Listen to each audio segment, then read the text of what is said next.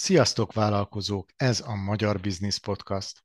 Az éterben ismét Zsapka Andrea, Fóris Attila, Somogyi Balázs és vendégeik. Már elérhető a skálázás gondolkodásmódja online tanfolyam első tíz része. Minden regisztrált és fejlődni akaró vállalkozó elolvashatja, de akár meg is hallgathatja ezeket a részeket. A linket megtalálod az adás leíratában. Hamarosan indul a Mastermind a skálázásért program, ami, ahogy a neve is sugalja, egy olyan mastermind csoport, ahol fejlődni akaró attitűddel rendelkező vállalkozók havonta összeülnek, hogy felkészítsék cégeiket a skálázásra. A tervezett kezdés 2023 eleje. Ha benne szeretnél lenni az első csoportokban, csak egy bemutatkozó e-mailt kell küldjél a hello kukac attilaforis.com címre. Egy másik fontos hírünk, hogy januártól online élőadásban vesszük fel a podcast epizódokat, tehát műsor közben lehetőségetek kérdezni is. Persze, ha lemaradsz az élő felvételről, az adást úgy, mint eddig visszahallgathatod. Látogass el a honlapra, és iratkozz fel sallangmentes havi hírlevelünkre, ezzel is segítve vállalkozásod fejlődését. Ennyi szolgálati közlemény után, most pedig vágjunk bele. Figyelem, pikáns szavak elhangozhatnak, ha gyerek van a közeledben, tekert le a hangerőt.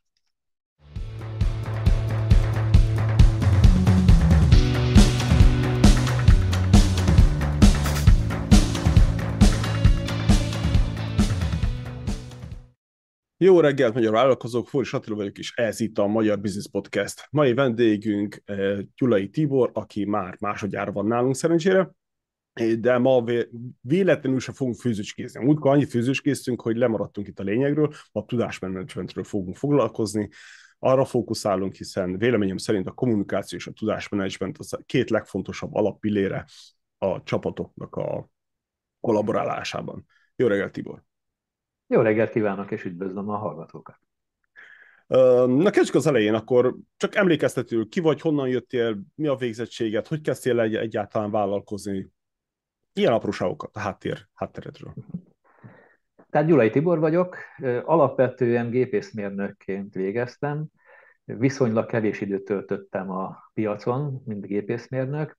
Egy éves textil gépészmérnöki tevékenység után visszakerültem a Műszaki Egyetemre, és ott egy gazdasági mérnöki kurzus elvégzése után elkezdtem szervezés, vezetés, gazdaságtan tárgyakat oktatni, és ekközben az oktatási tevékenységem közben találkoztam azzal a lehetőséggel, hogy a Műszaki Egyetemen is alapítsunk egy szakkollégiumot. Ugye akkoriban indultak országszerte a szakkollégiumok, viszont mi kezdetől fogva úgy döntöttünk, hogy mi nem politikai alapú szakkollégiumot hozunk létre, hanem kifejezetten szakmait, és ez a szakmai fókusz, ez a menedzsment volt.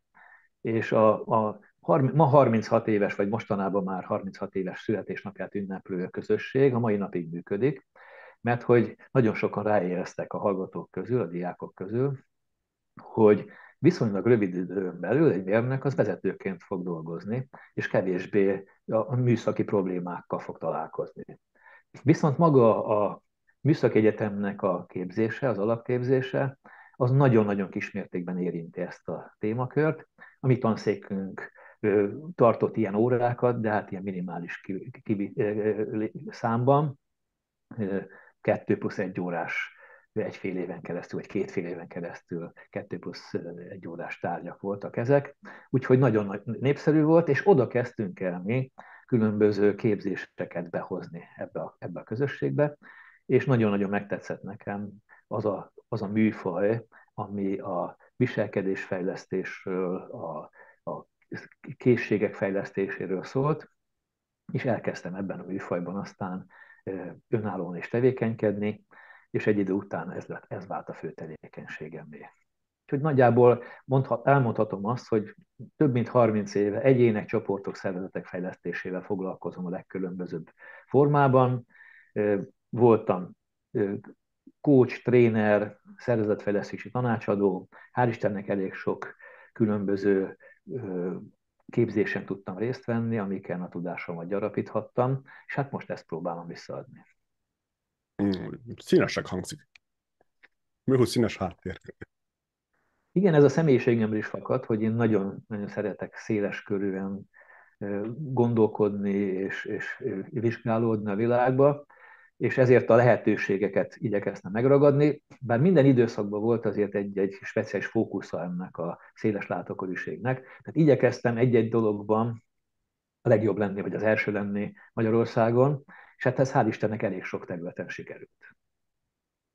Igen, ezt aláírom, hiszen elég sűrűn beszélünk egymással, és ha minden igaz, valami közös bizniszben is részt veszünk, amiről most nem beszélünk, mert még, még titok.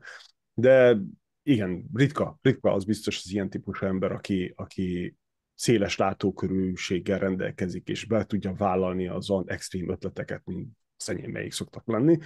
De mindegy. Térjünk a következőre. Szóval management, és akkor tud a managementbe ez, ez mindenféle fajta managementbe letartozott, operation management, vagy mire fókuszáltatok az elején ezbe a kollégium volt? A kollégium, de utána ugye ezt már a piacon is ezt a tudást elkezdtük hasznosítani. Uh-huh. Ezt tulajdonképpen ezt is a szakkollégiumnak köszönhetem, mert a szakkollégiumban annyi tudás felhalmozódott, és szerettük volna a hallgatóknak olyan lehetőséget biztosítani, hogy ők ki is próbálhassák magukat, és elkezdtünk ügyfeleket keresni.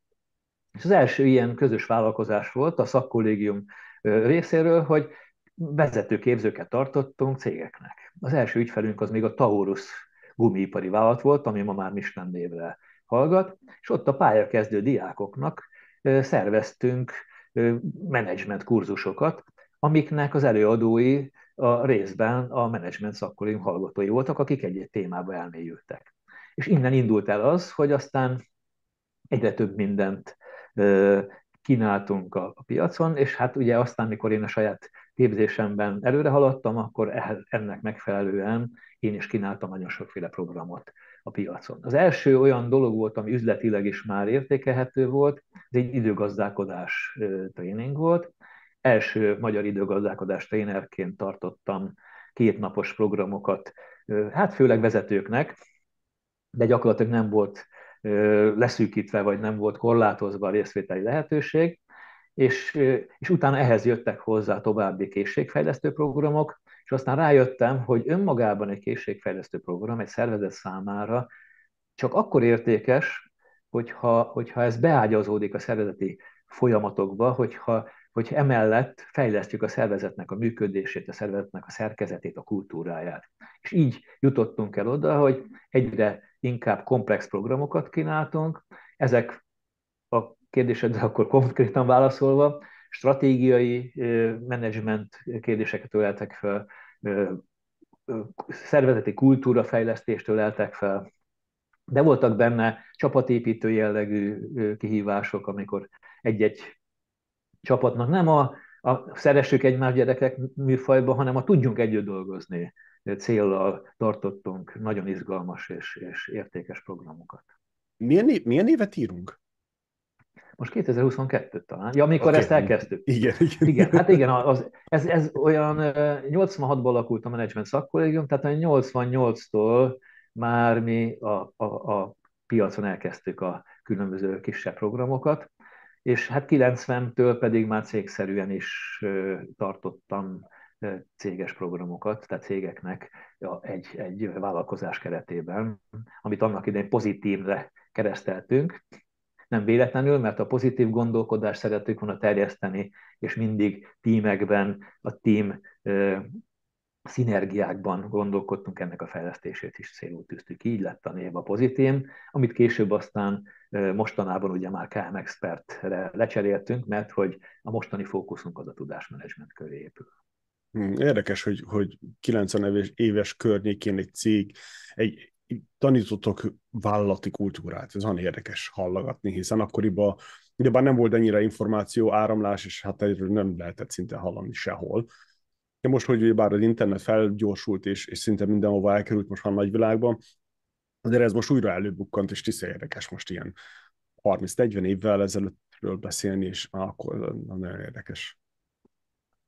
Igen, hát azért azóta nagyon sokat tanultunk és fejlődtünk mi is, hiszen akkor azért egy-egy dologba ért, egy-egy dologhoz értettünk viszonylag jól, és akkor azt így, így a saját tudásunkkal, a saját tapasztalatunk alapján próbáltuk folyamatosan bővíteni, és ma már látjuk, hogy akkor milyen keveset tudtunk, de az akkori piaci tudás szinthez képest akkor is nagyon komoly előny volt, és ezért nagyon sokat tudtunk adni az akkori ügyfeleinknek is.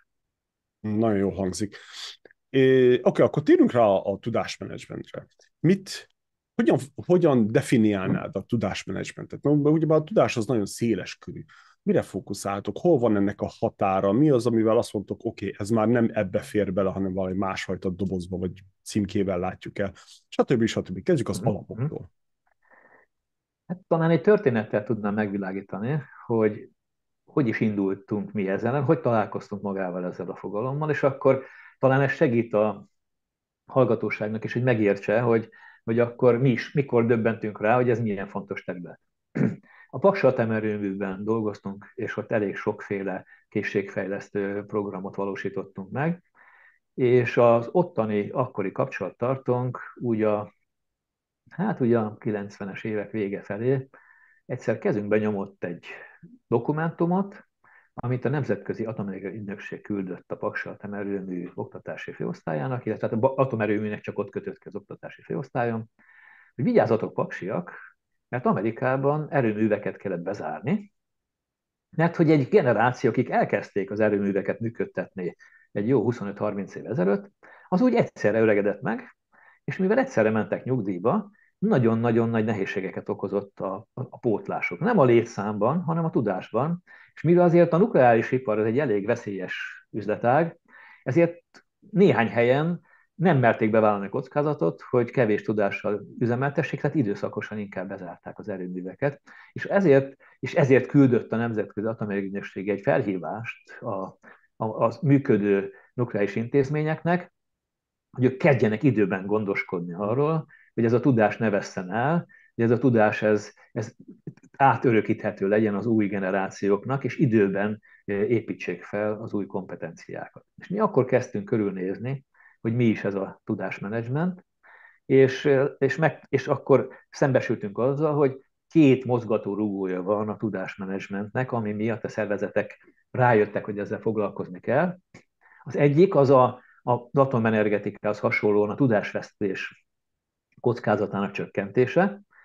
Például Magyarországon, a magyar televíziónál futottunk bele egy ilyen kérdéskörbe, ahol szintén az volt a, a, a, a probléma, hogy a magyar televíziónak a korfája egy ilyen 12 éve ezelőtt nagyon-nagyon eltolódott az idősebb generáció felé, ugye Baló György, Vitrai Tamás, stb., akik elkezdték ezt a szakmát, azok, azok ugye hát már nyugdíjkorhatárhoz közel kerültek, ráadásul megjelentek a kereskedelmi televíziók, mint konkurensek, akiknek nyilvánvaló forrást jelentett erőfor, a, a munkat, munkat, erőpiacon a televízióban kiképzett, jól kiképzett munkatársak, ezért nagyon nagy veszély állt elő a, a magyar terül számára, hogy el fogja veszíteni ezt a tudást, ami nem csak a piaci előnyelvesztésével, akár a működőképességnek a, a, a, a veszélyeztetésével is járt volna. Tehát ez az egyik ilyen mozgatórugója a tudásmenedzsmentnek, hogy vigyázzunk arra, hogy működőképes maradjon a, a szervezet, a vállalkozás, mert hogyha a tudás elveszik a szervezetből, akkor ugye a folyamatok azok nem fognak működni. A másik ilyen kérdéskör, ami felértékelte a tudástőkének a, a, a, a tudástőkével való gazdálkodást, az a hatékonyság nevelés volt. Itt pedig az olajipar, járt, olajipar járt élen. Mi például nagyon erősen tanulmányoztuk a British Petroleumnak a tudásmenedzsment törekvéseit. Ők voltak az egyike, ez a cég volt az egyike azoknak, akik, akik nagyon korán felismerték, hogy a tudás fejlesztésében micsoda lehetőségek vannak, hiszen ugye az olajiparban nagyon nagy volumenű dolgok ö, ö, történnek, és ott, hogyha egy folyamat elemet egy kicsivel tudsz hatékonyabbá tenni, az, az, az, az egy-egy, az olajárban literenként vagy gallononként ugye egy-egy centet jelenthet, ami szoroz ki, hogy hány millió gallont forgalmaznak, és ezért kiderült, hogy, hogy a hatékonyság érdekében érdemes folyamatosan ugye a saját tudásunkat fejleszteni, a, és a dolgozók tudását is napra készen tartani, és folyamatosan ezt a tudástőkét növelni. Így ez a két terület volt, ami a tudásmenedzsmentnek a, a fő hajtóerejét jelentette, tehát a tudásvesztésnek a megakadályozása, vagy annak a kockázatnak a csökkentése. Másrészt a, a tudás tőke növelésével a hatékonyság növelés. Tehát magyarul a tudásmenedzsment ugye akkor az azzal foglalkozik, hogy biztosítsa a szervezet minden tagja számára, hogy amikor szüksége van egy tudás elemre, az akkor és ott állja rendelkezésre, amikor neki szüksége van, és olyan formában, ami ezt ő, amit ő tud hasznosítani, és ez ne csak ma legyen így, hanem holnap is, meg holnap után is, meg hosszú távon. Hát tulajdonképpen, ha dióhéjban meg akarjuk fogalmazni, akkor a tudásmenedzsmentnek ez a, ez a fő feladata, hogy, hogy a termelési, értékteremtő folyamatokat folyamatosan kiszolgálja a, a, a szükséges tudásokkal. Ó, ez az atomos sztori, ez ilyen igaz történet? Ilyen filmbe illő, azért kérdezem, hogy ez ilyen... Ez teljesen nem igaz, és ez, ez nem véletlen, hogy azóta is a Nemzetközi Atomenergia egy több mint 20 fős tudásmenedzsment csoportot tart fenn, hogy, hogy ezt a, ezt, mert rájöttek, hogy ez nem csak, nem csak a generációváltáshoz kötődően van ezzel probléma. Például a fukushimai katasztrófára ugye nagyon sokan hallottunk, kevesen ember van, aki ezt nem hallotta, azt viszont nagyon kevesen tudják, hogy annak, hogy ez ilyen mértékű lett ez a, ez a baj, ebben nagyon nagy szerepe volt a nem megfelelő tudásmenedzsmentnek. Egy fél évvel a katasztrófa előtt egy nemzetközi atomenergia ügynökségi vizsgálat zajlott ott ebben az erőműben, és tettek ajánlásokat, hogy hogyan kellene változtatni a tudáskezelésén, és a japánok ezt úgy elmulasztották ezeket a lépéseket megtenni, és gyakorlatilag az a személyzet, aki ott találkozott ezzel a problémával, nem volt olyan mértékben felkészülve, vagy felkészül, ahol, ahogy lehetett volna, és ezért lassabban reagáltak, és, és nem, úgy, nem azokat a lépéseket tették meg, amiket lehetett volna. Nyilván nem ez volt az egyetlen oka, mert volt egy csomó kulturális probléma is, mert hogy ugye Japán az egy nagyon szabályozott világ, ami egyrészt a tudásmenedzsmentnek egy olyan területe, amit mi is kultiválunk, hogy a best practice-eket terjeszteni kell, tehát standardizálni kell azt, ami jól megy. Viszont náluk, ami standarden kívül esik, az, az nagyon-nagyon nehezen kezelik. És itt például olyan szabályokat kellett volna átlépni a, a, a, ebben a, e, ennek a katasztrófának ideje alatt, amik, amik békeidőben nagyon-nagyon jók és nagyon hasznosak, de egy ilyen vészhelyzetben pedig gondolkodás nélkül át kellett volna lépni, és ezt például ők nem tudták megtenni. Tehát a túlzott standardizálásnak ugye is megvannak a, megvannak a veszélyei. Hát a tudásmenedzsmentben is kell legyen rugalmasság, mert az, hogy mi azt mondjuk, hogy ez így lehet a legjobban és mindenkinek így kell, és, és, és mondjuk, hogy kipellengérezzük, vagy akár meg is büntetjük azokat, akik nem a legjobb gyakorlat szerint dolgoznak, ez egy, egyben a fejlődésnek is a korlátja, hiszen akkor a még jobb gyakorlat azok nem fejlődhetnek, hiszen 20 évig ismételjük azt, amit 20 évvel ezelőtt kitaláltunk. Igen. Igen, Ray Dalio-tól ha olvastam egy ilyen, egy ilyen nagyon érdekes ötletet, hogy azt mondja, hogy egy, egy cég, egy, egy szervezet sokkal jobb, hogyha alul van uh, alul van um, na, nem jut eszembe. Szabályozva? Alul van szabályozva, mint hogy túl szabályozva legyen. Inkább legyen laza, de legyen meg az a hely, hogy az emberek játszanak, próbálkozzanak, AB teszteljenek, stb. stb. Mint hogy tényleg ilyen katujában legyenek bezárva, és akkor nem tudnak semmit csinálni. Szóval tényleg ez a fejlődés, az innovációt, ezt, ezt gyökerestől kiírtja. Nagyon érdekes. Hát ezt Parkinson-kornak is hívják, ugye amikor amikor a Parkinson találta meg ezt először egy 20-30 év ezelőtt, hogy a, hogyha túl sok szabály van a szervezetben, idő után a szervezet nem a értéktermeléssel foglalkozik, hanem hmm. ezeknek a, ezeknek a működési szabályoknak a betartásával. És ez olyan, erre például a brit gyarmatügyi minisztériumot hozta, ami a létszámának a, akkor ért el a csúcsát, amikor már egy volt Nagy-Britanniának. Okay. És közben, a, mert a minisztérium annyira jól ellátta magát feladatok, hogy észre se vette, hogy már az alaptevékenység az már, az már értelmét vesztette. Wow. Hát, igen.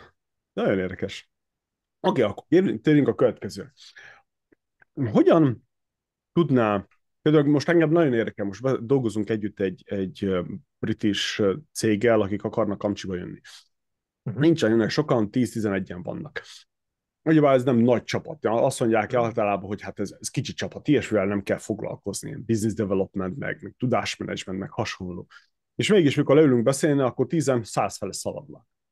Uh-huh. Szerinted, kezdjük ott, hogy hány főnél kéne ezzel kezd, itt erre fókuszálni, ezt a tudásmenedzsmentet, hogyan menedzseljük a tudást, vagy hogyan kezdjük el egyáltalán menedzselni, és a másik, ami szerintem nagyon fontos, hogy hova akarunk eljutni ezzel a tudásmenedzserrel. Ugye bár azt említetted, hogy az a tudás az legyen szó szerint a, a billentyűzetünkön, vagy a tip of the finger, a, a, az új begyeinknél, hogy, hogy rögtön tudjuk elérni, rögtön kereshető legyen, elérhető legyen, stb. stb. Ez a három. Hol, mikor, hogyan, mi a cél? Hát most olyat fogok mondani, ami lehet, hogy elsőre meglepő, de aztán mindenki be fogja látni, ez így van, hogy már minden egyes embernek kell gazdálkodni a saját tudásával. Annak idején én időgazdálkodás tréninggel kezdtem a pályámat, de már akkor, csak akkor nem tudtuk, hogy ezt tudásmenedzsmentnek kellene hívni, akkor nagyon sok segítséget adtunk a résztvevőinknek, hogy a hatékonyságokat, ami ugye az idő jó kihasználását jelenti, a tudások rendszerezésével kezdjék. És hogy ahhoz, hogy te gyorsan meghozzál egy, egy döntést, ahhoz, hogy te jól megcsinálj feladatot, ahhoz kéznél kell lenne tudásodnak, és ez egy emberre ugyanígy igaz, mint egy kis csoportra vagy egy nagy cégre.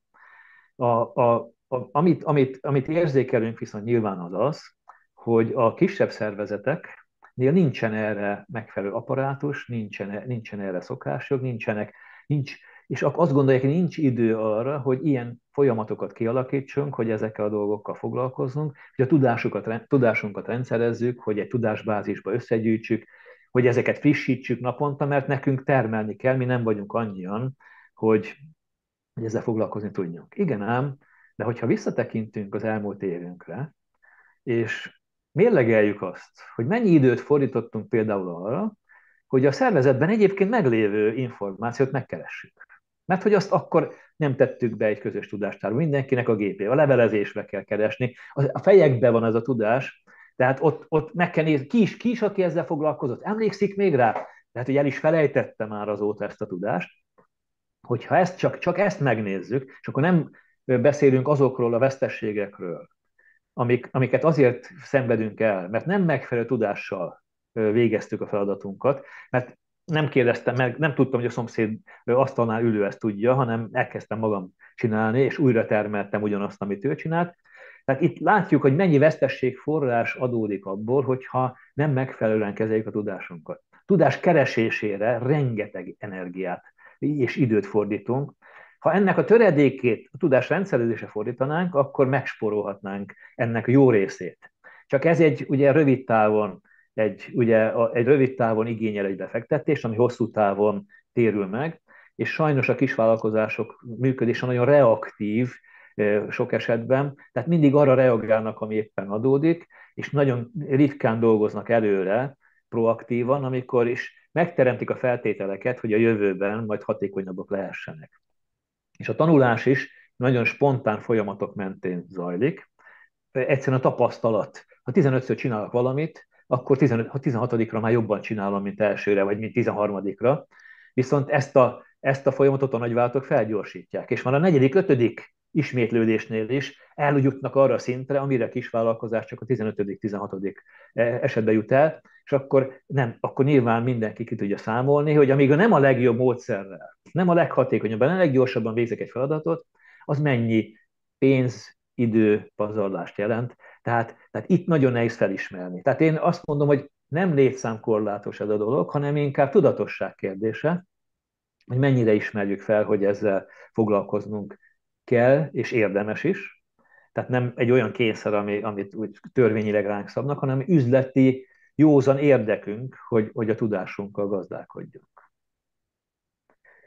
Úgyhogy Ugyan. én ezt tudom mondani itt a, a méretekre. Nyilván mi is először egyébként nagyvállalati közegben tudtunk jól mozogni, mint hallottátok, Paksia termelőmű, Magyar Televízió, de a mai nap folyamán, tehát ma már elmondhatjuk, hogy egyre több kis középvállalkozás is az ügyfélkörünkbe tartozik.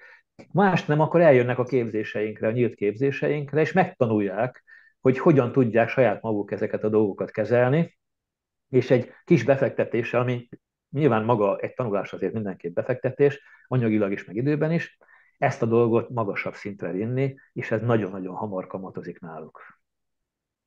Következő kérdés, hogyan?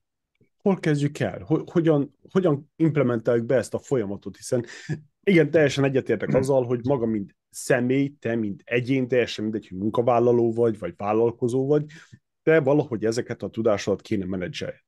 Uh-huh. De, mint, de viszont, mint egy szervezet, hol kezdjük el? Mit, mi legyen az, hogy oké, okay, te holnaptól akarsz velünk dolgozni, itt a lista, ezt kell csináljad.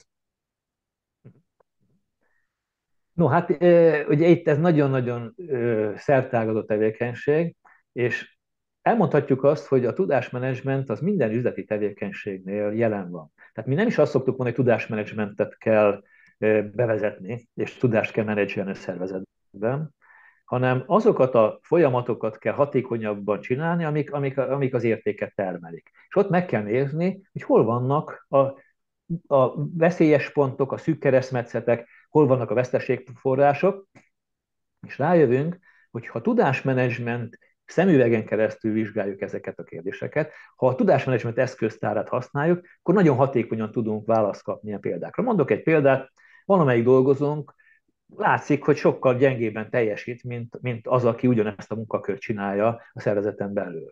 Akkor nyilván itt valahol egy, meg kell nézni, hogy motivációs kérdés lehet, vagy tudás kérdés lehet, vagy kompetencia, nyilván ennek egy nagy része tudás. Tehát ha persze alkalmatlan rá készségben, mert nem elég kézügyes, akkor az nem, de hogyha nem tudja, hogy milyen, ugye mi azt szoktuk mondani, hogy egy feladat elvégzéséhez nekem három dolgot kell tudni.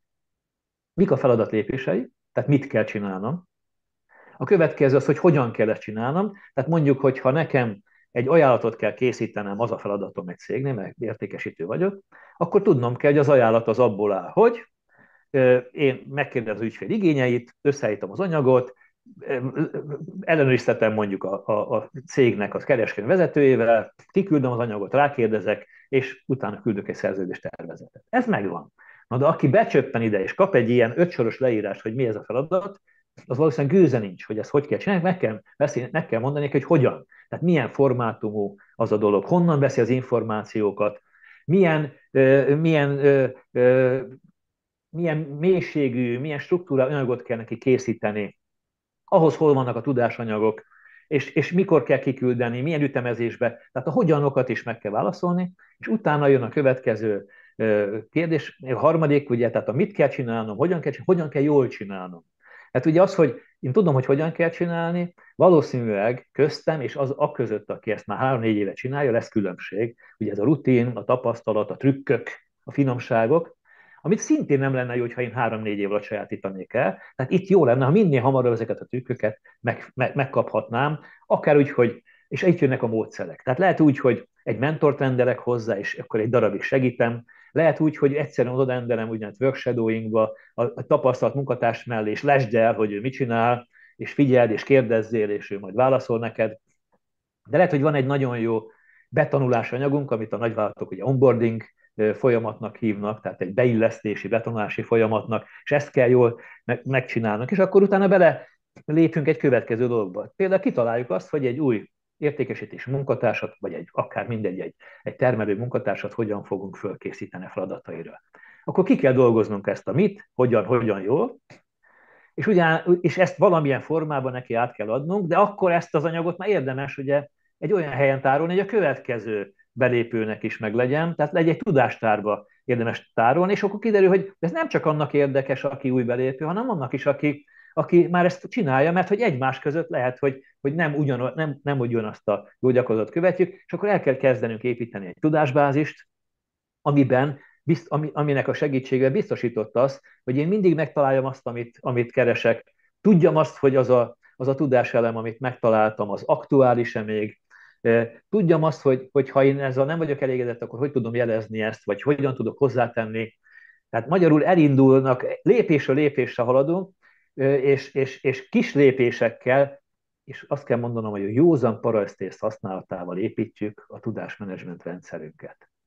Ugyanis mi is, amikor ezt 15 éve elkezdtük, akkor, akkor mi is abba gondolkodtunk, ahol, ami most is sokaknak beugrik, hogy hát ez úgy működik, hogy kialakítjuk a koncepciót, az alapján csinálunk egy stratégiát, ahhoz készítünk egy implementációs tervet, bevezetjük, és hát ha kerül ez másfél évbe, akkor másfél évbe, de utána lesz egy tökéletes rendszerünk.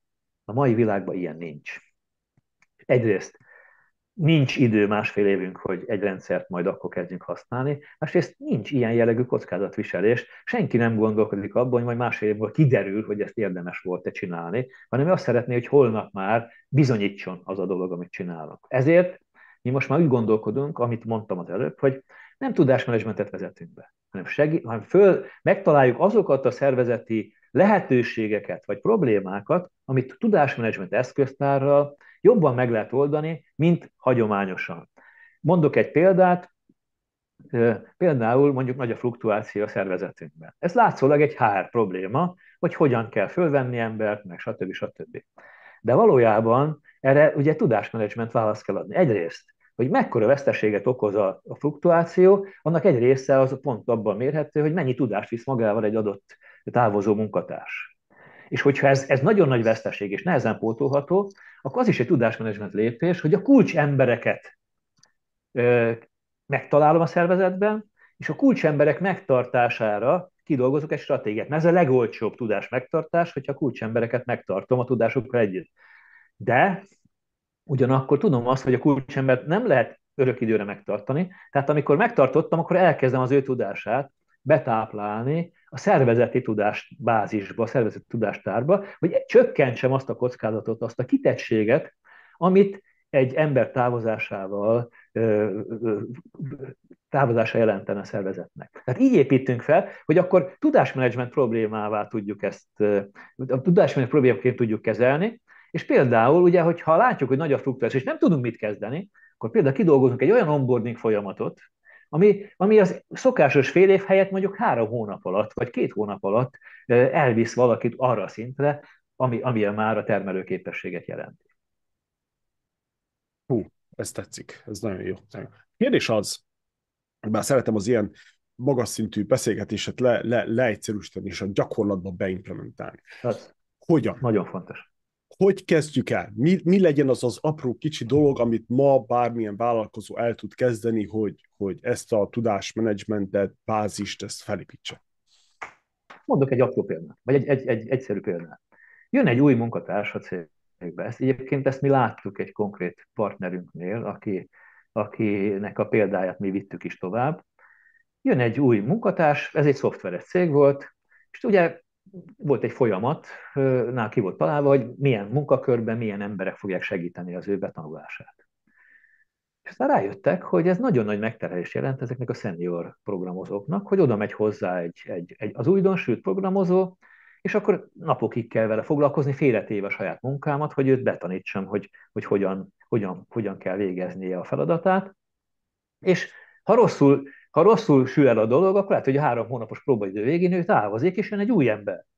És ugyanannyi időre ugye leköti ezeket a szeniorokat. És ezért kitalálták azt, hogy minden ilyen tudásátadó megbeszélést rögzítenek. Hang és, és képpel együtt. Ugye nyilván ez döntően képernyő előtt zajlottak ezek a beszélgetések. Ma már ugye a covidos világban ez már sokszor nem is nem is egy képernyőre ülnek, hanem kettő előtt, mint ahogy mi is most, ugye, de Amerikából, én pedig itt Magyarországon.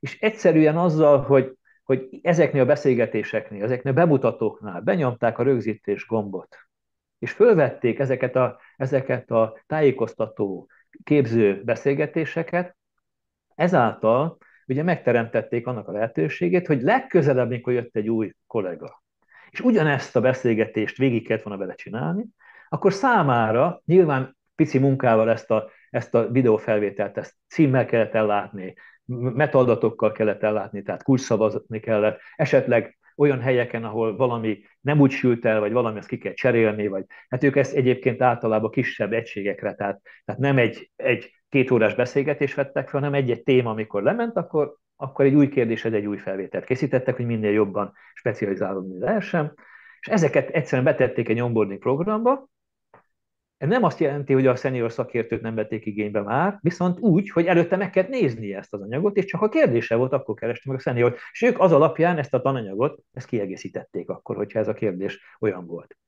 És utána, hogyha ezt betették egy, betették egy tudásbázisba, akkor ők ráadásul elkezdték használni ezt arra, hogy ebből a tudásbázisban lévő elemeket a meglév, tehát a már dolgozó kollégáknak is ilyen sok dolog volt, ami új volt nekik, új lett nekik is, mert amikor még ők beléptek, ez nem volt a szervezetben, ezeket is mint egy háttér tudásanyag rendelkezésre bocsátották, és már is egy, egy dologból, és, és plusz energia nélkül tulajdonképpen, és rögtön megjelenő megtakarítással elkezdtek építeni egy rendszert, amit nevezhetünk tudásmenedzsment rendszernek, Nyilván egy kicsi része, ez nem az egész, de ez már egy, egy jól működő tudásmenedzsment elem. És hogyha ők utána ezt, ezt a rendszert továbbfejlesztették, például azzal, hogy ezeket a tudáselemekhez kérdéseket fűztek hozzá, összeállt szakmánként, vagy, vagy, vagy munkakörönként, itt a 50-60 kérdés, amiket ők hetente hét ilyen kérdést mindig föltettek a munkatársaknak. Itt volt egy kis munka még velem, mert ugye még kellett alternatív válaszokat is kidolgozni a kérdésekre, tehát kvázi ABCD variációkat, hogy lássák, hogy jól, tud, jól tudnak kiválasztani a bukkot, és minden egy belső folyamatos szinten tartási eszközt is kaptak, amikor minden héten mindenki minden nap egy ilyen kérdést megválaszolt, de ha egyszer akarta, akkor hét nap alatt hetet, vagy igen, a hét napot valamikor hetet, és, és ő is mindig ellenőrzte, és a vezetés is látta, hogy melyik kérdéseknél a probléma, akkor arra rend, szerveztek képzést, vagy ott pontosították az anyagot, vagy hát szóltak az embernek, hogy akkor kicsit mélyüljön el. De ugye mivel ezek nem nem számonkérő kérdések voltak, hanem ellenőrző, önellenőrző kérdések, ezért mindenki akkor utána is nézett ugye a tudásbázisba, hogyha valamire nem tudta válaszolni. Nagyon tetszik. Igen, annyira, annyira érdekes a múltkor így realizáltam, hogy a, azok a dolgok, azok az eszközök, stratégiai tervezés, tudásmenedzsment, operation valamilyen szinten, ezek mind annyira bogó pénzbe kerülnek. Szóval az felháborító, mert te is, amit most mondasz, simán el lehet képzelni egy egyszerű Google Drive-ba, igaz? Bárki feliratkozik a Google-nek, van egy fiókja, 15 gigát ingyen kapsz. De vannak egy csomó ingyenes cuccok, Miro, amit szeretek használni, vagy Trello, amit még szeretek használni. Vannak ingyenes verziói, vannak drágább verziói, de még a drága verziók is olyanok, hogy 100-150 Tegyük ide az Office programokat, ugye, mert hogy Igen. aki Office 365-öt használ, már pedig úgy nézem a vállalkozásoknak Igen. több mint a fele azt használja, ott, ott van a Teams, ott van a SharePoint, tehát gyakorlatilag olyan eszközök állnak rendelkezésre, amit ráadásul még a Microsoft még segít is, de nyilván nem kell Microsoftnál maradni, mert van, aki Microsoft ellenes, annak ugyanúgy megtalálja ezeknek a megfelelőit a piacon. És ezek tényleg nagyon nagy része ingyenesen használható. Igen, én szerencsére kioktattam az életemből a Microsoftot, azért meg se forult a fejembe, de igen, vannak. Szóval annyi alternatíva van, hogy, hogy Dunát lehet vele rekeszteni, és az egyetlen dolog, ami kell, az az akarat, meg a rendszeres odafigyelés. De ezek nincsenek... A felismerése kezdődik, a felismerése kezdődik, hogy ezt a misztikumot leve, levegyük róla. Tehát, hogy, hogy ezek, ezek a józan paraszti észre nagyon messzire el lehet jutni, és utána kitermeli ez a, ezek az egyszerű intézkedések kitermelik esetleg a nagyobb beruházásnak a, a feltételeit. Igen. Tehát itt, itt, itt azért nyilván egy idő után mondjuk, hogyha megnő a cégünk, akkor valószínűleg ezeket az tananyagokat érdemes mondjuk valami szakértővel egy, egy, egy olyan tananyaggá bővíteni vagy fejleszteni, ami már mondjuk már meg is önellenőrzést csinál, meg stb. De egy darabig bőven elég, ha Word dokumentumok föl vannak téve, megfelelően be vannak, metaadatokkal el vannak látva, és ezeket szépen mindenki eléri, és egymásnak üzenünk, hogy ez az anyag ez melavult, vagy, vagy tessék ezt, ezt frissíteni, hogy ezt nagyon jó használtam, és kiegészítettem. Hát itt, itt ezek megvannak, ezek a lehetőségek kis szervezetnél is. Igen, és az a, az a trükk az egészben, legalábbis szerintem a, az, hogy ez, ez tényleg olcsó legyen és, és gazdaságos, hogy minél korábban kezdjük el. Hogy amikor beszabadulunk te vagy én egy ilyen 100-150 fős cégnél, és ott kezdünk el akkor ilyen dolgokkal foglalkozni, de persze a területednél a másik ezzel nem dolgozunk együtt, de amikor ide beszabadulunk, akkor viszont rengeteg munka van mert azt a, azt a sok szemétkupacot kiválogatni és újra rendezni, az viszont sokkal komolyabb energiába van, meg több pénzbe, mint ha mit tudom, akkor kezdtük volna, amikor csak négyen voltak a cégnél, vagy valami hasonló. Ez a kezdés a tudásmenedzsment azért elég izgalmas, mert hogy, mert hogy ez egy annyira, ö, annyira egyre inkább erősödő igény a szervezetekben, hogy sok esetben a szervezet tagjai saját maguk is mindenféle külső segítség nélkül megtalálják a jó megoldásokat. És egy olyan nagy szervezetben, amiről te beszéltél, ahol mondjuk már 10-12 embernél több van, ahol minden napi kommunikációba tudunk lenni, bár már 12 ember is sokszor nem mindent tudunk egymásról, ott kiderülhet az, hogy, hogy nagyon sok megoldást ők maguk kifejlesztettek. Csak egymás között sem ismerik. Tehát mi azt szoktuk mondani nagyobb szervezeteknél, hogy az első tudásmenedzsment fejlesztés az, a, a szervezetben már kidolgozott tudásmenedzsment jó gyakorlatoknak az elterjesztése. Nem kell kívülről megfizetni dolgokat, hogyha már, már valaki ezt megcsinálta. Mert egyik helyen így végzik a, a, mondjuk az emberek betanítását, a másik helyen úgy, ha ezt megbeszélik egyszer, egy félnapos workshop keretében, és azt mondják, hogy hú, de klassz, hogy elmondtad akkor, és ezt ide tudod nekünk adni, ezt a sablont, vagy, vagy akkor, vagy, vagy, vagy, de mi lenne, ha te meg átvennéd ezt, és akkor azt mondjuk, hogy ez legyen ilyen, és képezzük ki a többi csapat egységet is, akkor már is gyakorlatilag a saját tudásunkat kezdtük el terjeszteni a szervezetben, amitől senki nem lesz szegényebb ráadásul, ugye ez egy olyan erőforrás, amit hogyha el, meg, el, megosztunk, akkor csak gyarapodik és nem csökken. Ja, nagyon tetszik a, a videós témára visszatérve, volt egy pár cég, ahol így, így mondtam nekik, hogy oké, okay, hát lennek a sok okosok, a vezetők is, és elkezdenek beszélni, és olyan dolgokról beszélnek, ami az utolsó emberkének is fontos a, a cégbe. Mi lenne, hogyha felvennék ezt videó formájába, hangformájába, és egyszerűen osszák meg velük. És hát persze mit csinálnak ilyenkor a nagyvállalati cégvezetők? Elmennek a jogászhoz. Csak megkérdezik tőlük, hogy na, lehet-e ilyesmit csinálni? És a válasz mindig nem. Uh-huh. Ha egy jogász kérdezem meg, akkor azt mondja, hogy nem, ezt nem szabad megosztani, mert ez, ez titok, ezzel vissza lehet élni. Ugye már a jogászok is a jogi világban a végletek között élnek, már aki jól csinálja a dolgát. Itt is fontos, hogy, hogy hangsúlyozzuk, hogy nem mindenki ért ezzel egyet, hiszen ez sokkal bonyolultabb, mint amit csak most leülünk és, és megbeszéljük. Ezért megint oda jutok ki, hogy véleményem szerint borzasztóan fontos minél korábban elkezdeni, mikor nem vagyunk százan, 150-en, nincsen egy egész jogászcég a háttérbe, és, és csinálja ott a dolgokat, és kavarja a levest, és csak kezdjük el. Így van, tehát, és itt megint csak az a kérdés, hogy mikor ismerjük föl, hogy, hogy ezeket a dolgokat kell csinálni, és érdemes csinálni, és hogy itt vannak az eszközök a környezetünkben. Hát ez, ennek egyébként, ezzel kapcsolatban nekünk van egy ilyen missziónk, tehát mi, mi több mint 600 föliratkozott partnerünknek küldünk negyed évente, időnként még sűrűbben is hírlevelet, próbálunk a LinkedIn-en, a Facebookon publikálni, vannak negyed évente vannak szakmai összejöveteleink, amikor abszolút ingyenes programok keretében ezeket a lehetőségeket megmutatjuk, a jó gyakorlatokat bemutatjuk, hogy lássák azt, hogy, hogy ezek a dolgok, ezek itt vannak az órunk előtt, sok esetben tényleg csak le kell hajolni érte azért, hogy ahhoz, hogy sokat profitálsunk belőle. Igen, másik, ami, ami eszembe jutott, hogy már csak az, hogyha elkezdünk egy ilyen, hú, ez magyarul most nem eszembe, organizational chart, ez, hogy, hogy hogyan... Hát egy, egy, egy szervezeti ábrát. Az a szervezeti ábrát összerakni, hogy csak hmm. tudjad, hogy a másik mire foglalkozik.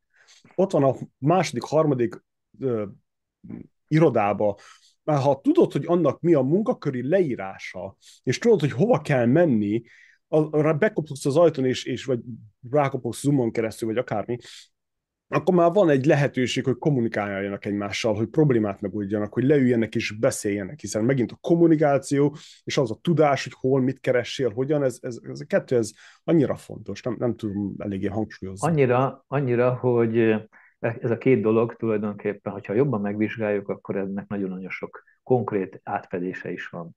Ezt a Paks fölkértek a, a egy kommunikációfejlesztési projektben, hogy tartsak előadást, hogy mi a kapcsolat a két terület között, és, és ők maguk is rácsodálkoztak, hogyha belegondolsz, hogy a szervezetnek a belső kommunikációnak mi a tárgya, akkor annak nagy része az arról szól, hogy tudást adunk át egymásnak.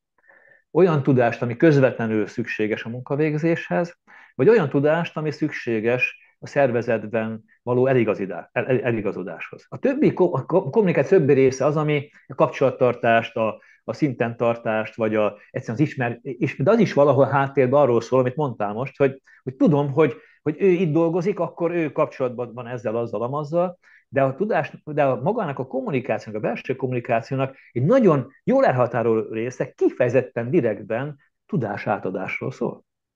tudás megosztásra. Igen, hát ez a két durva. dolog, ez kéz a kézben jár együtt, mert hogyha valahol nem zajlik tudás átadás egy kommunikáció keretében, akkor azért meg kell nézni, hogy erre van időnk. Van időnk, ha nyilván egy részének kell, mert olyan nincs, hogy, hogy mindig csak akkor szólok valakihez, és azt sem, akkor nem is fogom megismerni meg semmi. De azért, azért az arányok azért nem baj, hogyha, hogyha megkérdezik, és egy órán keresztül miről beszélgettetek? Hát nem tudom, hát jó, jót beszélgettünk. Tehát itt azért, azért a, a, a, a tudás átadás egy nagyon-nagyon fontos területe a kommunikációnak, és viszont is, mert tudás átadásnak is egyik legintenzívebb formája az, amikor face-to-face két ember megbeszéli azt, amit, amit kell.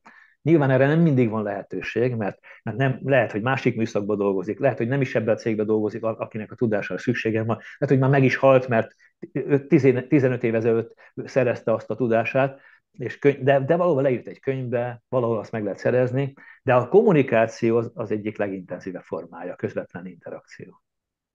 Igen, és, és ha belegondolunk, akkor ez, ez annyira, nekem számomra ez nagyon ilyen, ilyen fejbeütős meglepetés volt, mikor realizáltam, hogy hát maga a cég, egy szervezet, az egy mesterséges dolog. Azt mit emberek találjuk ki. Ennek nincsen formája, ennek nincs, nem tudod megfogni, ez, ez csak így lebeg, egy, ha úgy tetszik, ez egy virtuális dolog de a céget azt emberek irányítják.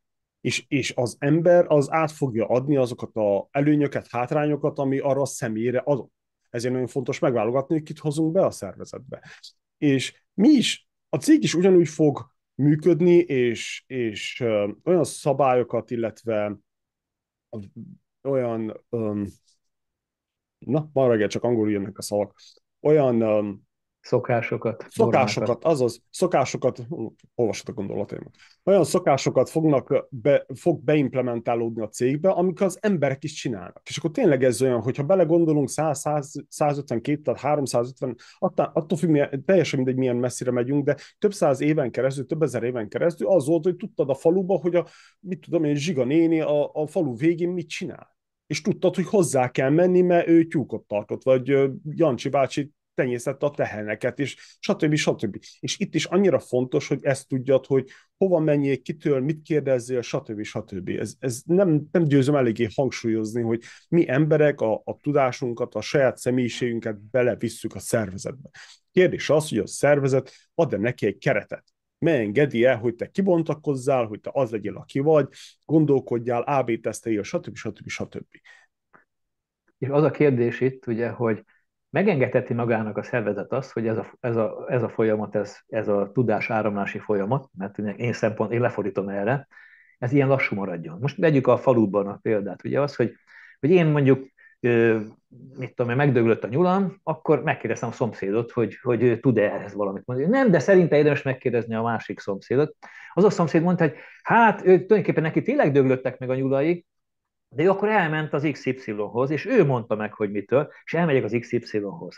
Most ez lehet, hogy két napig tartott nekem, mert nem találtam otthon, stb. stb.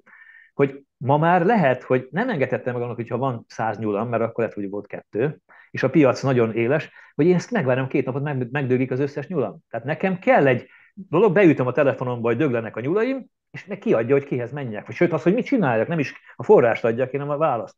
Ez a szervezetni is egy kérdés, hogy megengedhetjük-e magunknak, hogy a 10-20 évvel ezelőtti lassú információs tudásáramlásban működjünk, vagy ebben föl kell gyorsulnunk. Megengedhetjük-e magunknak, hogy bizonyos tudások csak egyes embereknek a fejében legyen, és ennek az embernek a szabadsága, a távozás, az egyeb, az kockázatot jelentsen a szervezet számára. Mert lehet, hogy tíz éve megengedhetünk magunknak, akkor fél évig lelassultunk, aztán kész. Most egy fél év lassulás az kiesést jelentett a piacról.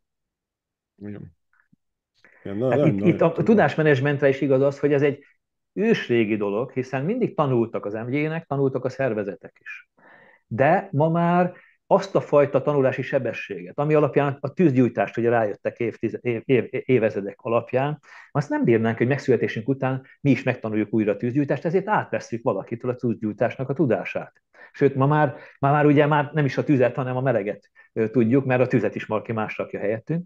Tehát megváltoznak ezek a dolgok. Ugyanúgy, ahogy régen a, a szervezeteknél az egy természetes szelekció volt, hogy mondjuk az a rohamcsapat, vagy, vagy, vagy harci csapat, aki, aki valamit rájött valami jó dologra, és, és a sikereit így, így, így, így meg tudta duplázni, az ma már nem biztos, hogy azzal, hogy, hogy egyik csatában vesztettem, aztán megint vesztettem, a következőben nyertem, mert, kit, mert meg, a tapasztalatokat leszűrtem, hanem ugye egy hadiskolába kitanítják ugye most már a, a, a, a hadvezéreket, hogy mi az, amiben nem léphet bele semmiképp, mert nem lehet az, hogy én teljes laikusként elkezdek egy csapatot ugye kivinni a harctérre, és aztán ugye mindenki meghal, és én megtanulom azt, hogy ez nem így kellett volna. Igen, most egy, egy borzasztóan egyszerű példa jutott eszembe. Mindig szeretem a végletekbe gondolkodni, megvan az a, a vízió, a nagy, nagyfokú elmélet, de hogyan a gyakorlatban is akkor példákat uh-huh, hozni. Diákként dolgoztam a Teva gyárba Debrecenben, és csomagoltuk a, a gyógyszereket. Mi voltunk azok, akik a fólia és az alufólia közé bevarázsoltuk a, a a bogyókat, kapszulákat, tablettákat, stb., és akkor azt pedig tesszük kicsi dobozba, kicsi doboz, nagy dobozba, lezártuk, és akkor küldtük a raktáráruházba. És voltak olyan bizonyos nagyon-nagyon érzékeny gyógyszerek, amiken borzasztóan érde, nagyon, érz, nagyon speciális fóliát kellett használni. És ez a speciális fólia az össze-vissza hajlott, görbült, mhm. nem volt egyenes, pattogzott, kiesett belőle a gyógyszer, borzasztóan rossz volt. Akkor hát hogyan folyik ez? 8 óra letelik, jön a következő csapat, hello, hello, köszönünk egymásnak, az egy csapat hazamegy, a másik pedig jön, beáll oda. Na, beállsz a gép mellé, eltűnik két, három, négy óra, száz különböző témát kezdesz, próbálkozol, különböző technikákkal, melegebb, hidegebb, nem tudom micsoda, és három-négy óra után rájössz, hogy na, ez így jó, ne is piszkáljunk a géphez. Nem tudjuk, mi működik, de ne is piszkáljunk a géphez. Rá két napra találkozunk megint azzal a csapattal, aki átadta nekünk ezt a gépet, és akkor mondtuk neki, hogy te milyen szar volt ez a, bocsánat, milyen rossz volt ez a, ez a fólia, meg nem tudom, csak hát igen, mi ezt csináltuk, és, és nagyon jó, szépen működik. Ő rájöttek egy fél óra alatt, Nekünk kellett négy óra, akik utánunk jöttek, azoknak is kellett négy óra, mert nem volt meg az a lehetőség, hogy átadjuk egymásnak az információt. Ugye hát diákok voltunk, mikor találkoztunk ott két-három percre műszakváltás közepette, akkor fontosabb volt azt megbeszélni, hogy hova megyünk sörözni, vagy milyen filmet nézzünk, vagy valami hasonló, mint a fóliával foglalkozni.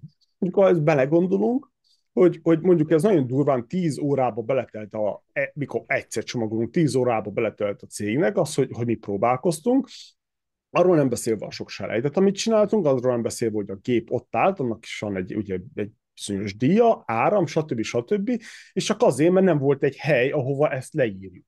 Hogy legközelebb, mikor ezt csomagoljuk, akkor ne teljen el megint 10 óra, nem volt egy ilyen, egy ilyen műszaki napló, ahol annyit üzenetet tudtál írni, hogy egy Twitter bejegyzés nem fér bele. És akkor ez, ez ennyire alapszinten lett lehet egyszerűsíteni és problémát tud okozni az embereknek, és akkor nem is beszélve, hogy úgy mész be, olyan keserű szájízzel mész be dolgozni, főleg ilyen esetben, hogy, hogy e, jön, hogy elmegy az életkedvet tőle.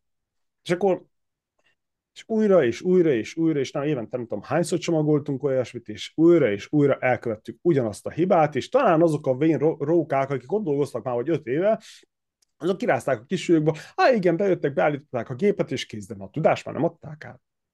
Szóval ez ilyen felháborító, és, és ilyen apróságokon kezdik a dolog. Abszolút, és ezt hívjuk mi vagy a szervezeti tanulási folyamatnak, de akár az egyénre is lebonthatom ezt. Én például, ugye nálunk nagyon gyakran a alkalmazunk diák munkatársakat, és bizonyos feladatokat szoktunk neki kiadni, például a hírlevél szerkesztést. És hát viszont nyilván, amikor a diák munkatárs az nem mindig tudott lenni, de volt egy eset, amikor hát én is megcsináltam ugye a hírlevél kiküldést, de volt egy konkrét dolog, amit most nevesítem is, de mindegy, hogy mi az, hogy a szöveg körbefuttatása a kép körül. És valahogy abba, abba a hírlevél szerkesztő programon én nem találtam meg. És jó egy órát vacakoltam, és már minden csapkodtam a fejemet, hogy hogy lehet ez, hogy ezt nem találom, stb. De végül megtaláltam. És megcsináltam. Azt nem mondtam hozzá, ugye, hogy, hogy, hogy mi egyébként ezt úgy csináltuk, hogy volt egy, egy ilyen step-by-step leírás képernyőképekkel, hogy hogyan kell ezt a dolgot átadni a, a, a diákoknak, és ebben nem volt ez benne egyébként, ezért, mert én is az alapján dolgoztam, és úgy használható. De megoldottam. És akkor megint fél évig ugye csinálták a diákok, nekik nem volt gond ezzel, és fél év múlva megint rám került a sor, és megint ugyanúgy elakadtam. És tudtam, hogy megoldottam én ezt már egyszer. Na de hát hogy hogyan? Nem emlékeztem rá. Mert hogy akkor is valami olyan dolog volt, ami nagyon egyszerű volt, és ezért nem is írtam föl. És amikor, amikor megint egy óra alatt rájöttem, akkor gyorsan beírtam ebbe a listába, és utána már soha többet nem volt gondom vele. Tehát, hogy mit magunk is elkövetjük ezt, hogy nem rögzítjük a tapasztalatainkat, ha csak azt leírod, hogy milyen lépésekbe haladtál egy ügyni, amit először csinálsz, az legközelebb már segítség. Mert akkor tudod, hogy az jól ment, rosszul ment, tehát annál rosszul nem fogod csinálni, Viszont jobban valószínűleg, mert már rájössz utólag, hogy ezt javítani kellett volna, de nem írod le, akkor lehet, hogy még rosszabbul is fogod csinálni, mert hogy, mert hogy nincs, meg ez, nincs meg egy bizonyos mintád, ami, amit, amit tudsz követni, és, és az garantálja, hogy ennél rosszabb nem lehet, mert egyszer ezt már valahogy megcsináltad. Tehát ezeket, köve, ezeket a egyszerű dolgokat nem, nem tesszük meg, már pedig ezek azok, amik, amik nagyon-nagyon sokat segíthetnek nekünk, hogy ez a tanulási folyamat fölgyorsuljon, és amit te elmondtál, azt mi tanulási költségnek hívjuk, tehát az a selejtszámok, az a sok idő, amit újra és újra a kitalálásra fordítunk, az, ugye, mert az, ott pénz fizet a szervezet annak, az, aki, annak három-négy embernek, akik ott négy órán keresztül próbál ezt a fóliát ugye egyenesre betenni, vagy hogy gyűrődésmentesen ott legyen. És ugye ez neki pénzbe kerül. Ha kidobott fóliával, anyag, selejt van, stb. stb. Tehát ezek, ezek bizony a tanulási költségek, és a tudásmenedzsmentnek az egyik feladata, hogy ezt a tanulási költséget csökkentse, a tanulási folyamatokat felgyorsítsa. Szeretem, ahol szépen megfogalmazod. Én hebegek, habokok itt, de szakmaian olyan szépen megfogalmazod dolgokat, mint aki ezzel foglalkozik. Mintha, mintha csinálnám is. Igen. Igen. Ugye a, megint a végletekbe élek, és a másik kérdés az, hogy akkor mi az a mennyire megyünk, menjünk le minimalistává, hogy mi az, amikor azt mondjuk, hogy oké, okay, ez már annyira minimalista, hogy nem tesszük bele, nem foglalkozunk azzal, hogy beteszünk, hamarabb meggooglizzuk a dolgokat. Uh-huh. Ugye már ez megint egy érdekes dolog. Ugye ez nincs, nincs önmagában egy recept, hanem mindig a környezet határozza meg, hogy ez milyen szint. Mondok egy példát. Ugye annak idején a taxisoknak Budapesten 20-30 éve alapvető követelmény volt, hogy Budapestet ismerni kellett. Hm. Akkor kapott taxis jogosítványt, vagy enged, vagy akkor üzletett be taxiba, meg tudta mondani, hogy mondjuk Angyalföldről nagy téténybe milyen úton lehet elmenni, és hogyha a dugó van, akkor merre megy. És ez tényleg fontos volt. Ma már ez teljesen fölösleges, mert ugye egyidejű információ a rendelkezésre, és sokkal jobban tudja, mint az, aki fejbe tartja, mert hogy, mert hogy lehet, hogy ott lezártak valamit, ami még ott reggel még nem volt lezárva, és most meg már le van, tehát ezt tudni kell. Tehát a rendszerünkben az, hogy például milyen részletesig írok le valamit, az attól függ, hogy kit tudok fölvenni. Mert hogyha én kapok mondjuk egy szakembert, egy szakmunkást egy bizonyos feladatra, akkor nem kell leírnom, hogy, hogy most mit tudom, csak azt, azt kell leírnom, hogy ide készíts egy, mit tudom én, ilyen furatot. De hogyha ő egy betanított munkás, akkor a furatkészítésnél ott kell lenni egy lehetőségnek, hogy hogyan készítek furatot. Mert hogy ő ezt nem tanult az iskolába, akkor nekünk kell erre megtanítani, és ezért más szintig, más mélységig kell rögzítenünk a tudást. Hm. Igen, most a, ez nagyon érdekes ez a példa, amit mondtam, van egy másik példám erre, megint extrém dolog, hogy említettem, hogy van ez a cég, ez a british cég, aki, akivel dolgozunk, és ott, ott oda kerültek, hogy felvettek egy olyan embert, akit hát valószínűleg nem kellett volna, legalábbis egyelőre úgy néz ki, hogy nagyon eltolták. És uh, Slack használat. Igaz? Slack tök egyszerű dolog, nem nagy vasszizdát, csetelésre szoktuk használni. Na most ez az illető, ez valószínűleg életében nem használt még Slack-et, szerintem mindenki szereti, nem mindenki nek kelletett használni, és ilyen hatalmas litániákat tesz bele, ilyen 3-4-500 szavas e-mailnek megfogalmazott dolgokat alá is írja, meg ilyesmi. És oda fajultak a dolgok, hogy nem tudom, két vagy három hónap után már az igazgató, a tulajdonos azt kellett rászóljon, és megmondja neki, hogy a Slack-et hogy kell használni. Na most ez, ez egy olyan embert kell elképzelni, aki 50 nem tudom hány éves, 50 és a halál között van, szakmailag borzasztóan okos, nagyon kockafej, hatalmas tudása van, de egy slack nem tud használni, ilyen, ilyen mhm. digitális analfabéta. Legalábbis ebből a szempontból, a többit nem tudom. És ez is olyan furcsa, hogy mond, tulajnak mondtam, hogy hát azért fordul elő, mert ez nincsen leírva. Nincsen megmondva az, hogy például, hogyha sürgősség van, most ég a ház, akkor akkor persze virtuálisan ég az, a cég, akkor engem telefonon hívjál fel, ne azt leket használjad, amit mit tudom, én két-három óránként szoktam nézni. Vagy hogyha olyan dolog van, akkor, akkor írjál egy e-mailt, amire nem válasz, válasz csak majd jövő héten, vagy valami hasonló. Hogy nincsen megfogalmazva az, hogy a cégen belül mit, mire, milyen formátumban szoktatok használni. Ugye már ez is egy ilyen dolog, hogy most jó szakmai ember, de azért ehhez a kicsi dologhoz nem ért. Hogy azért kérdeztem, hogy hol van az a határ, hogyan határozzuk mi meg, hogy, hogy oké, okay, ez már nagyon bagatel. Hát mi ezt úgy szoktuk mondani, hogy különböző tudás elemeknek különböző szinten kell rögzítésre kerülni a szervezetben. Tehát az egyik szint az, amikor elég az, hogy, hogy, hogy mondjuk tudjuk azt, hogy, hogy ilyen, ilyen létezik, és van, amit nem is kell leírni, mert hogy annyira benne van a, köz, a, a, annyira benne van a gyakorlatban, hogy, hogy ezt nem kell leírni. Viszont amikor megjelennek a tünetek, hogy valaki ezt nem jól használja, akkor például lehet, hogy fogom, és akkor neki ezt elmondom. És neki elég egy e-mailbe elmondani, mert mindenki más jól használja. De hogy, hogyha jön jelenségbe az, hogy ezt többen nem jól használják, akkor pedig lehet, hogy érdemes összehívni mondjuk egy meetinget, és erről a dologról beszélni. Viszont ha még ennek sincs hatása, akkor pedig lehet, hogy egy olyan szabály, szabály rendszerbe kell ezt beletenni, ami már, amit már számon kérünk, amit, amit, aminek már vannak következményei, hogyha valaki, valaki nem csinálja. Tehát vannak fokozatok, mert hogyha mindent azon a szabályba akarnánk leírni, akkor megállna az élet, és a cég kivonulna a piacról, mert egy fél évig összeírja a saját szabályait. Tehát itt is mindig azt kell nézni, hogy hogy amit leírok, annak meg kell térülnie. Tehát annak a folyamatnak, hogy én ezt leírom, arra én fordítok időt, azt meg kell nézni, hogy az megtérül-e. Hogyha az, az soha három évig senki nem fogja elolvasni, akkor az nem térült meg. Ha egy óra ember olvassa el, akkor határeset. Ha már kette-hárman elolvassák és használják, akkor azonnal megtérült ez a dolog. És minden egyes ilyen tudásmenedzsment fejlesztésnél mindig meg kell nézni ezt a ROI-t, tehát ezt a Return of Investment-et, hogy megtérül-e az, amit én csinálok.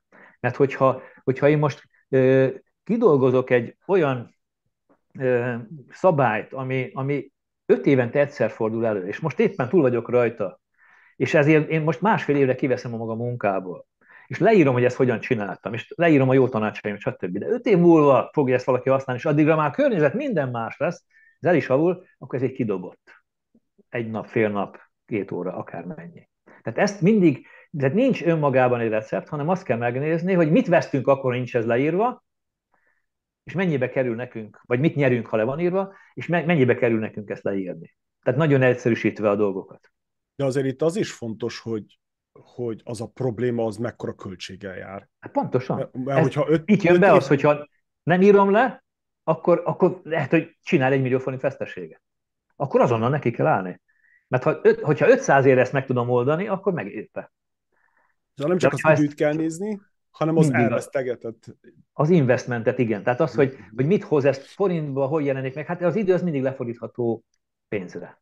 Az, ha valaki, ha te időd meg az én időm, akkor, akkor megnézzük, hogy te mennyibe kerülsz a cégnek egy órában, és akkor azzal beszorozzuk azt, hogy te, mennyit foglalkoztál. Ezt nagyon kevésszer csinálják meg szervezetnél ilyen belső fejlesztési munkáknál, mert a munkatárs ott van, kapja a fizetését, Igen. persze, amíg, amíg, amíg végtelen az ideje, addig oké. Okay. De hogyha ő választhat, hogy ezt csinálom, vagy azt csinálom, akkor meg kell nézni, hogy melyik hoz többet a szervezetnek. Ha ő neki van üres ideje, akkor a tíz fillért is, akkor az, azt a tevékenységet is csinálja, mert a tíz fillér is több, mint a, már fillért nem is tudják a hallgatók, hogy mi az, de az is több, mint ha nem csinál semmit. Na de ha ő neki már mérlegelni kell, mert, mert nagyon tele van, akkor meg kell nézni, hogy őt erre fordítsam, vagy pedig egy ügyféltelefonnal próbáljon egy, egy új ügyfelet hozni. Jó, örülök, hogy erre, erre fel, lesiklottunk, mert, mert itt vannak a meetingek, a megbeszélések. Amit nagyon sokan elfelejtik az, főleg mikor ilyen magasabb szintű megbeszélések vannak, ott vanunk öten, tizen, a felső vezetők, ugye bár ők kapják a legtöbb lóvét, a bónuszokat, stb. stb., hogy alig hallottam egy pár cégről, aki kiszámolja, hogy per óra az a meeting mennyibe kerül és csak a munkaerőt veszük igénybe, nem veszük igénybe, nem veszük számításba a teremnek a bérleti díját, vagy annak a fenntartását, az adókat, a villanyszámlát, stb. stb. Csak az, hogy az embereknek az ideje mennyibe kerül. Amikor leülsz és kiszámolod, akkor eldobod az agyadat, mert egy meeting belekerülhet 3 millió forint. Uh-huh. Vagy dollárba, vagy akármibe. Hogyha tényleg olyan vezetőkről van szó, akik 6-7 számjegyű összeget visznek haza, akkor ez borzasztóan hamar összegyűl. És akkor ott ülnek, és akkor shoot the shit, ahogy mondja az angol, hogy beszélnek a nagy semmiről, és akkor rájössz arra, hogy fú, hát három órás meeting az egy ilyen elvesztegetett pénz volt, mert ahelyett inkább mentek volna, és nem tudom, csinálnak valami hasznos. De ez megint nagyon fontos, és a, a tényleg ezzel egyetértek, hogy például na, nagyon sok vállalkozó azt nem tudja, hogy per óra mennyibe kerül a cége. Per óra mennyibe kerül az az asszisztens, a titkárnő, a mérnök, a, a konzultáns az egyszerű, ugyebár, mert odamész is, és per óra általában a, a díj, de akkor is ezeket nem tudják, és nem tudják ilyen apróságra levezetni, és akkor nem tudják kiszűrni azt, hogy a sok maszlag, ami elteli, elhangzik egy vagy két órán keresztül, hogy abból mennyi volt az, ami tényleg a roy, az jó volt. Fantasztikus. Ugyanakkor Abszolút. szomorú is, hogy ilyen egyszerű dolog. Igen. Hát ilyen, én mondjuk a időgazdálkodásban a késésnél szoktam ezt mondom, amikor értekezetek, vannak olyan szervezetek, ahol rendszeresen 10-15 perces késéssel kezdődnek. Ugye az azt kell nézni, hogy az, aki késik, és akire várunk, az a másik 12 embernek a 15 percét, azt ő elpazarolta a cégnek. Mert hogy, mert hogy azt a cég fizeti azt az időt, és az ott semmit nem csinált, ugye az illető. Jó, mai világban már mindenki tud a telefonján meg az egyebeken működni, de akkor is az nem arra az időre, nem arra lett számva, és tehát nem tud olyan hatékonyan dolgozni.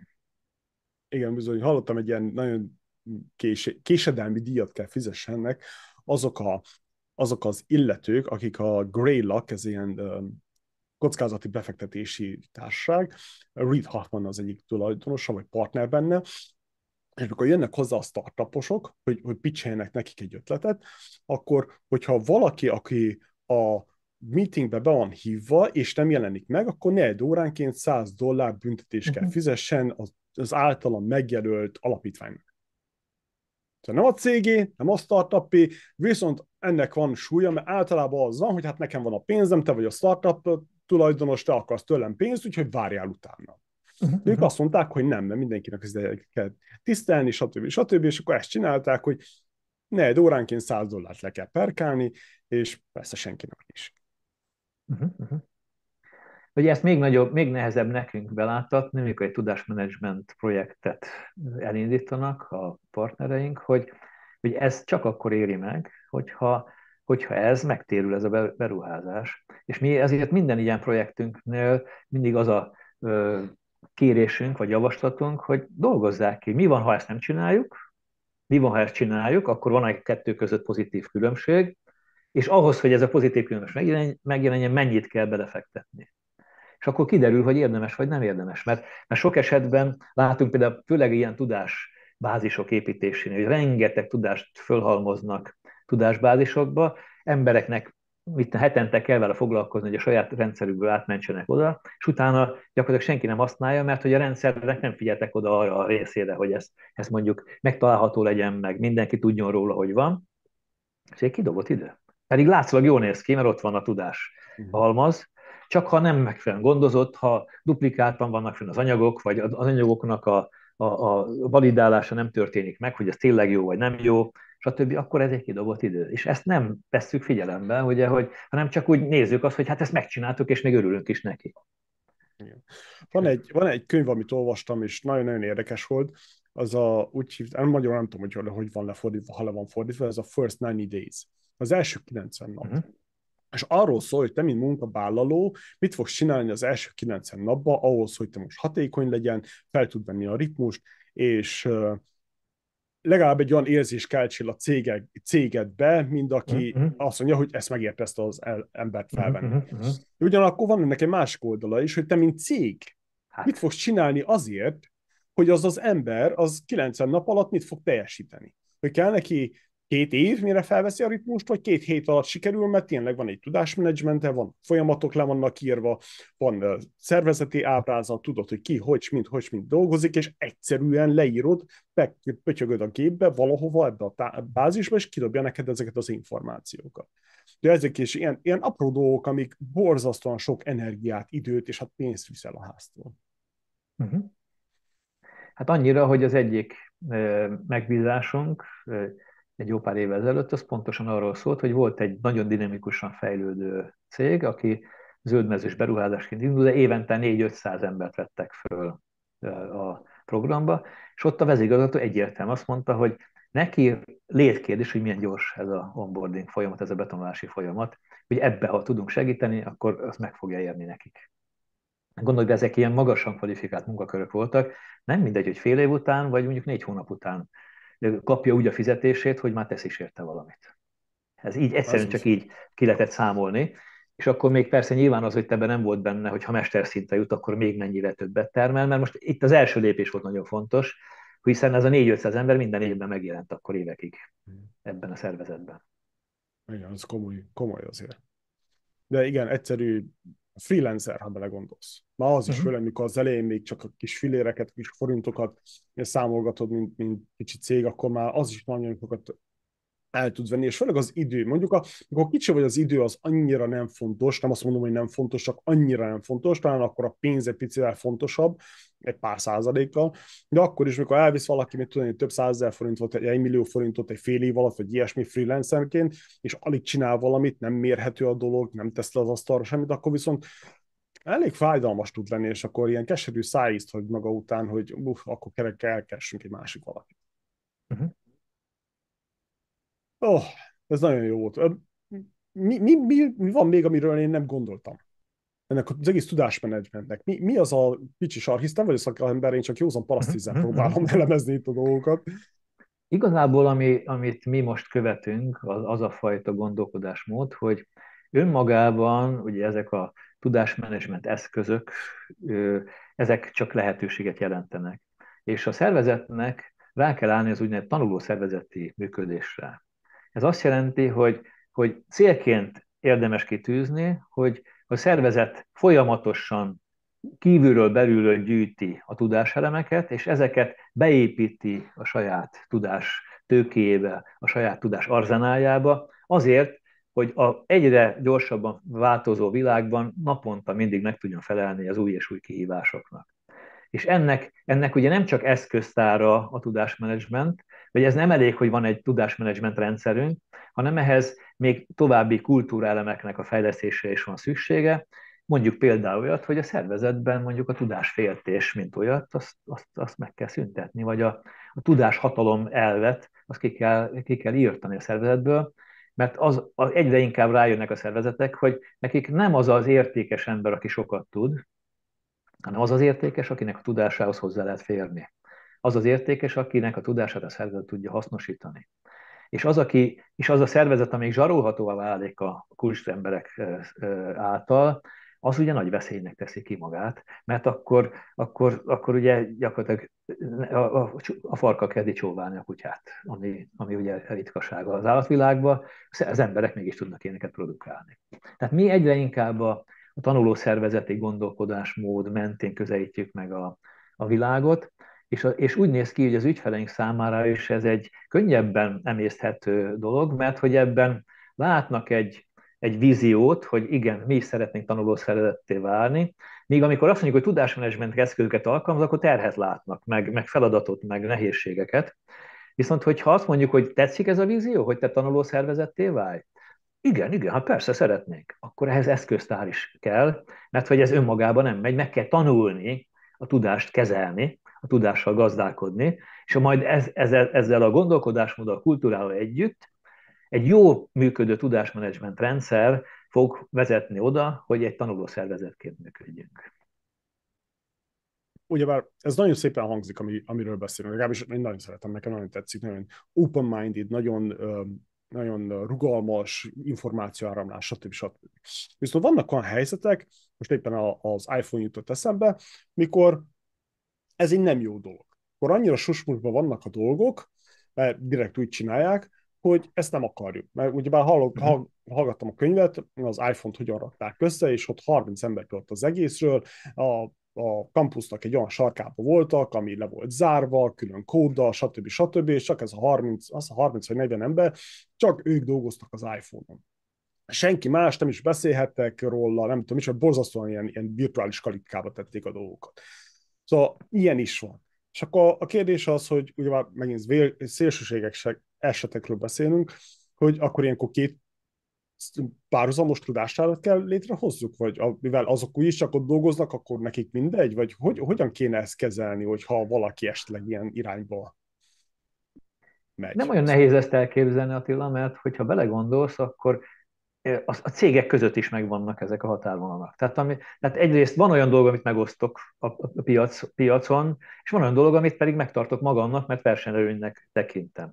És vannak olyan dolgok, amik, amik ezért nem megoszthatóvá válnak, és hogyha, és ugye vannak olyan titkaink, amiket nem osztunk meg más cégekkel. Na most, hogyha, hogyha ennek a biztonságá, ennek a tudásnak a biztonságát én úgy látom biztosítottnak, hogy már a szereteten belül is lezárom azokat a tudáskirálási dolgokat, és csak bizonyos körnek teszem hozzáférhetővé azt a tudás csomagot, akkor ez szereteten belül is teljesen jól működhet. Nekem volt egy ügyfelem, akik, akiknél az ügyfelek, mert nagyon hasonló szolgáltatást nyújtottak, informatikai szolgáltatást nyújtottak különböző ügyfeleknek, az ügyfelek is el, azt megkövetelték, hogy azok, akik, akik az ő informatikai kiszolgálásukat végzik, azok, azoknak az anyagaiban ne láthassanak bele a szervezet, tehát a kiszolgáló csapatnak más szervezetet kiszolgál egysége, mert akkor az ő üzleti titkaik átmehetnek oda.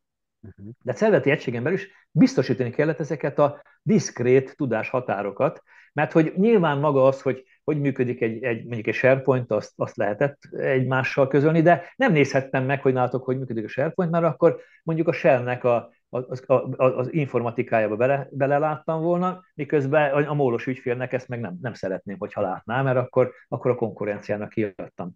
Tehát ezeket, ezek megoldhatók, ugye ma a, ma a tudás alkalmazások, vagy tudás tároló alkalmazások, ezek nagyon jól kezelhetők a, jogosultsági rendszerekkel, és, és ezt, ezt nagyon sok esetben egyébként ezt, ezt egyéb, tehát a szervezeten belül egyébként is megcsináljuk, hogy vannak vezetői szintenként is például zárva bizonyos dolgok, ami ez csak a felsővezető szint láthat rá, mert hogy az olyan szintű információ, amit, amit nem szabad, hogy ki, kiáramoljon. És ugye itt jön a coca legenda, nem azt mondják sokan, hogy ez igaz, ugye, hogy, hogy be van zárva a recept egy bőröndbe, és azt viszi magával két ember, és ők soha nem ülnek fel együtt egy repülőre, stb. Mert egyrészt vigyáznék, hogy az megmaradjon, másrészt azért van csak enni a két embernél, mert sehol, soha senkinek nem szabad átadni. Nyilván szerintem az ott ez le van kódolva, meg nem tudom mi, de ez együtt tényleg olyan, amit nem, nem lehet kiadni. Ja, szóval ez, itt is vigyázni kell, mérlegelni kell, hogy mi az, amit megosztunk, mi az, amit nem osztunk meg. De most egy másik dolog jutott Itt jön egy olyan kérdés, bocsánat, hadd egészítsem ki, hogy mindig egy nagy kérdés az, ugye, hogy mennyire védjük le a különböző tudásainkat. És itt, itt jön például Magyarországon van egy érdekes elem, hogy nagyon sok ember azért nem védi le a tudását, mondjuk egy találmányát, egy újítását, mert nem bízik a rendszerben. Nem bízik abban a rendszerben, hogy, hogy ő ezt a tudást, ezt tényleg ezt meg is védik. Tehát ő, neki be kell adni mindent ahhoz, hogy ezt megvédjék, és közben maga az a szervezetet, abban nem bízik, aki, akinek beadja, mert hogy onnan sajnos időnként volt rá példa, hogy kiszivárogtak ilyen dolgok. Mondok egy példát csak a közvetlen környezetemben, egy ügyfelem mondta azt, hogy ők beadtak egy pályázatot egy bizonyos újításnak a finanszírozására az államhoz, elutasították őket, és ne adj Isten, három hónap múlva ez, ez megvalósult máshol. Ups.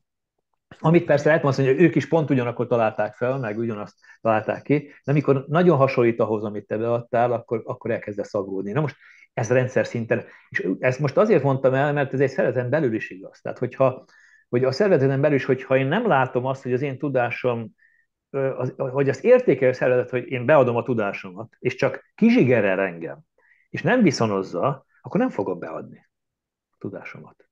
Tehát nekem egy bizalmi légkört kell kialakítanom a tudás megosztásban, mhm. hogy ne legyen az, hogy én megosztom a tudásomat, és nélkülözhetővé válik, és elengednek, vagy elküldenek. Mert, mert leszívják a tudásomat, és, és, és lapátra tesznek. Tehát ennek meg kell lenni a másik oldalon, és egy bizalmi légkörben működik csak a, a jó tudásmenedzsment rendszer. Jó, ez jó, ez jó. Örülök, hogy erre kitértünk, mert itt tényleg vannak olyan van helyzetek, mikor egyszerűen valaki elmond egy ötletet 4-6-8-10 szem közt, és akkor már két hétre megjelenik, hogy a másik úgy tálalta fel, hogy a saját ötlete. Uh-huh, Oké, okay, ez hosszú uh-huh. távon nem fenntartható, hiszen az, aki olyan attitűddel, olyan személyiséggel rendelkezik, hogy naponta tud ki, kiadni magából ilyen, uh, ilyen ötletet, az nem lesz veszélyben, mert mindig jól fog csinálni azt, amit csinál, viszont az, aki csak leszopintja, le, lekopintja, a, a, vagy ellopja azt az ötletet, az viszont uh-huh. mindig kell lopni ahhoz, hogy most jó ötletei legyenek. Ja, vannak itt is ilyen dolgok, de igen, fú, ezt tetszik. Nem gondoltam ilyen mélységébe bele a dolgoknak. Hát ez nagyon fontos, ugye, mert a, a, amit gyerekként is tanultunk, hogy a tudás hatalom, ugye, és a tudást nem vetik el tőled, és az emberek még nagyon sokszor így viselkednek. És szervezetnél ez nem jó. Viszont az egyén biztonság az meg kell, hogy, hogy azt, amit ő nagyon nehezen megszerzett, és beadja a közösbe, akkor kapjon vissza valamit. Igen, akkor most nagyon messziről tekintve a dologra, akkor a szervezetnél gond van, hogyha olyan emberekre hagyatkozik, akinél a tudás áll a középpontban, és nem a hatékonyság. Uh-huh. Nem az, amit csinálnak. Mert ugye a tudás az tudás, de az, amit csinálsz, amit leteszel az asztalra minden hónapban, évben, negyed évente, stb. stb., akkor az, az, az, az más tátészt, az, az, az, a, az a hatékonyság. Mi szervezeti szinten csak azt a tudást szoktuk tudásnak nevezni, amit használunk is az értéktermelésben. Uh-huh. Tehát az, hogy például nekünk van egy munkatársunk, aki mondjuk a legnagyobb professzor a cserebogarak nem életének, uh-huh. annak, annak a szervezet szempontjából nincs értéke. Ha csak nem egy biológiai kutatóintézet vagyunk. Hú, ez is hát nekünk az van, annak van értéke, hogy, hogy hogyan tudok az, az, a saját termelésemben hatékony, hatékonyan működni. Azzal, azzal nem vagyok több, hogy van egy nagy tudású emberem, akinek a tudásának egy töredékét se tudjuk használni. Uh-huh. Ezért jó ilyen szakemberekkel leülni beszélni, mert bele lehet látni a mélységébe a dolgoknak, a, rá lehet zoomolni százszorosára. Ah, Igen, és hát főleg az, amivel ugye azt gondolom, aki sokat foglalkozik vele, az egy a mélységeken kívül az összefüggéseket is jobban látja. Tehát ezért, és a tudásmenedzsmentben ugye mi is ugye azt hirdetjük, hogy, hogy a tudás megszerzésének van egy olyan útja, hogy te saját tapasztalaton keresztül szerzed meg, aminek bizonyos helyzetekben nagy veszélye is vannak, mert ugye, hogyha ha te például meg akarod tapasztalni, hogy mondjuk úgy, úgy akarsz egy hidat tervezni, hogy mindig kipróbálod, hogy leszakad-e, hogy akkor azért akkor, akkor az első leszakadás után nem tudsz tovább te fejlődni. Tehát azért jó, hogyha más tudását is használod. De hogy, hogy ezeket a, a, a tudásokat ugye hát bizony ennek az összefüggéseit is ugye látni kell, és ezért, hogyha, hogyha mi az ügyfeleinknek azért szoktuk mondani, hogy hogy érdemes szakértőkkel együtt dolgozni egy fejlesztési programban, de az a szakértő hozza a világból összeszedett tudását, amit mások saját kárukon kifejlesztettek, és nálad meg, te meg tudod spórolni azt, hogy ezt te is a saját károdon fejleszt ki. Uh-huh. Ah, tetszik, Ez a benchmarkingnak a lényege, ugye? Tehát, hogy, hogy hozzuk azt a tudást, ami máshol már bevált, akkor neked ezt nem kell kitalálni, és nem kell megfizetni. Igen, költséges. Nagyon hát költséges a benchmarkingnak van egy költsége, de mindig valószínűleg sok esetben, vagy inkább több esetben olcsóbb, mint hogyha te saját magad akarod azt megtapasztalni és kidolgozni. Igen, erre szokták azt mondani, hogy nem muszáj feltalálni a spanyol vidaszt, ezt ilyen le googlizd meg. Így van, így van. Okay. Meg a meleg vizet se. Merre tart a világ? Gyerünk át itt egy kicsit az általános kérdésekhez. Ez, ez is minket nagyon erősen foglalkoztat. Egyrészt, mikor egy 15 éve ezt elkezdtük Magyarországon ezt a tudásmenedzsmentet terjeszteni, akkor meg kellett magyarázni, hogy mi az. Azóta már átmentünk abba, hogy, hogy ezt mindenki használja ezt a kifejezést. Nagy részt tudják is, hogy mit jelent. Sok esetben még félreértik. Tehát azért még mindig vannak olyan helyzetek, amikor egy cég azt mondja, hogy nálunk van tudásmenedzsment, és van is tudásmenedzsment osztály, és kiderül, hogy az, az oktatási főosztály tulajdonképpen csak átkeresztelték tudásmenedzsment és fejlesztési osztályra, és, de, de hogy sok esetben már tudják, hogy mi az, és, és szinte mindenhol már benne van a stratégiában, hogy mi tanulószervezeté akarunk válni, és tudásmenedzsmentet akarunk csinálni, úgyhogy most már inkább ö, ö, abba kell ö, segíteni őket, hogy ezeket intenzívebben ezt magát, ezt a folyamatot is, ezt a tudásmenedzsment fejlesztést is minél hatékonyabban tudják csinálni. Tehát egy kicsit már mi, mi feladatunk is átalakult, tehát nem kell bevezetni dolgokat, hanem a, a meglévő dolgokat kell szintetizálni, kiegészíteni, hatékonyabbá tenni. Mondok egy példát, tehát például mi az OTP-nél ugye dolgozom tudásmenedzsment projekten, egy ekkora szervezetben szinte minden van, amit mi a világirodalomban vagy a világ más táján találunk, viszont még nem működik egységes rendszerként. Nagyon sok helyen van, ahol van, ahol a szomszédszobában nem tudják, hogy a másik oldalon van egy klassz alkalmazás, vagy ott már van egy jó módszertan, amit alkalmaznak. Hm. Érdekes. Van furcsa, hogy az, a, az, az ilyen dolgok, amik, amik egy, egyre jobban erősödik, minden egyes beszélgetés után egyre jobban megerősödik bennem az a, az, a, az érzés, hogy valahogy az üzleti világ, kívülről nézve az üzleti világ mindenről szól, kivéve a, az üzletnek, a, a vállalatnak a fejlesztéséről, az építéséről. Valahogy mindig arra tesszük a hangsúlyt, hogy hát a, a, a, a vevőszolgálat, bár ez nagy izé mostanában, vagy marketing, vagy hirdetés, vagy social media, hogy úgy tűnik nekem, hogy ez ilyen van buborék, és akkor a buboréknak a tetején csak kóstolgatjuk a témákat, de mikor beszállsz a buborékba, akkor jössz rá arra, hogy tényleg kommunikáció, a tudásmenedzsment, a stratégiai gondolkodás, a stratégiai biztos fejlesztés, stb. stb. hogy ezek olyan eszenciája a dolgoknak, hogy enélkül a céged nem létezik távon. Hát erre azt az anekdotát szoktam én mondani, ugye, mert sok esetben azt mondták nekünk is, ugye, hogy igen, ez kell, kell, de, de most nincs rá időnk. Most ez a pillanat nem alkalmas erre. A, ezt az anekdotát, amit időgazdálkodás tréningen ö, tanítottunk ugye először, hogy az erdőben megy egy, sétál valaki, és látja, hogy egy favágó égtelen csapkodja a fejszéjével a fát, és izzad és minden, és oda megy hozzá, és azt mondja neki, hogy ember, magának élet a fejszéje és azt mondja a favágó föl sem a fejét, csak csak, hogy a még erősebben. Én tudom, de nincs időm megérezni a fejszét, mert nekem ki kell vágni ezt a fát.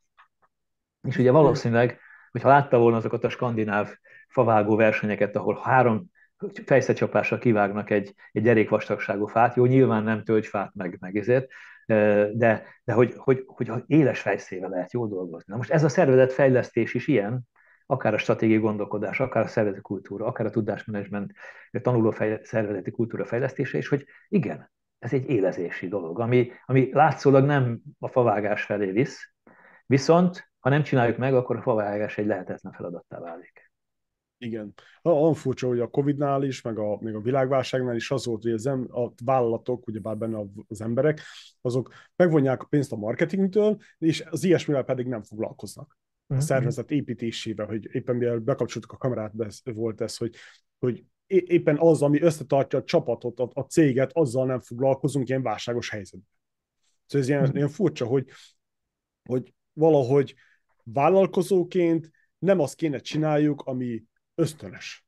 Uh-huh ugye már mint ember ösztönös, hogy behúzott fület farkad, elvonulsz mint egy maci és téli álmot alszol, mert, mert megvárod a válságnak a helyzetét. De mint uh-huh. cég ez, ez a legrosszabb szerintem, és ilyenkor van az, hogy ha nem fejlődsz, nem javulsz, akkor valamilyen szerintem elhalsz, és ha túl hosszú egy válság, akkor egyszerűen tényleg elhal a céged.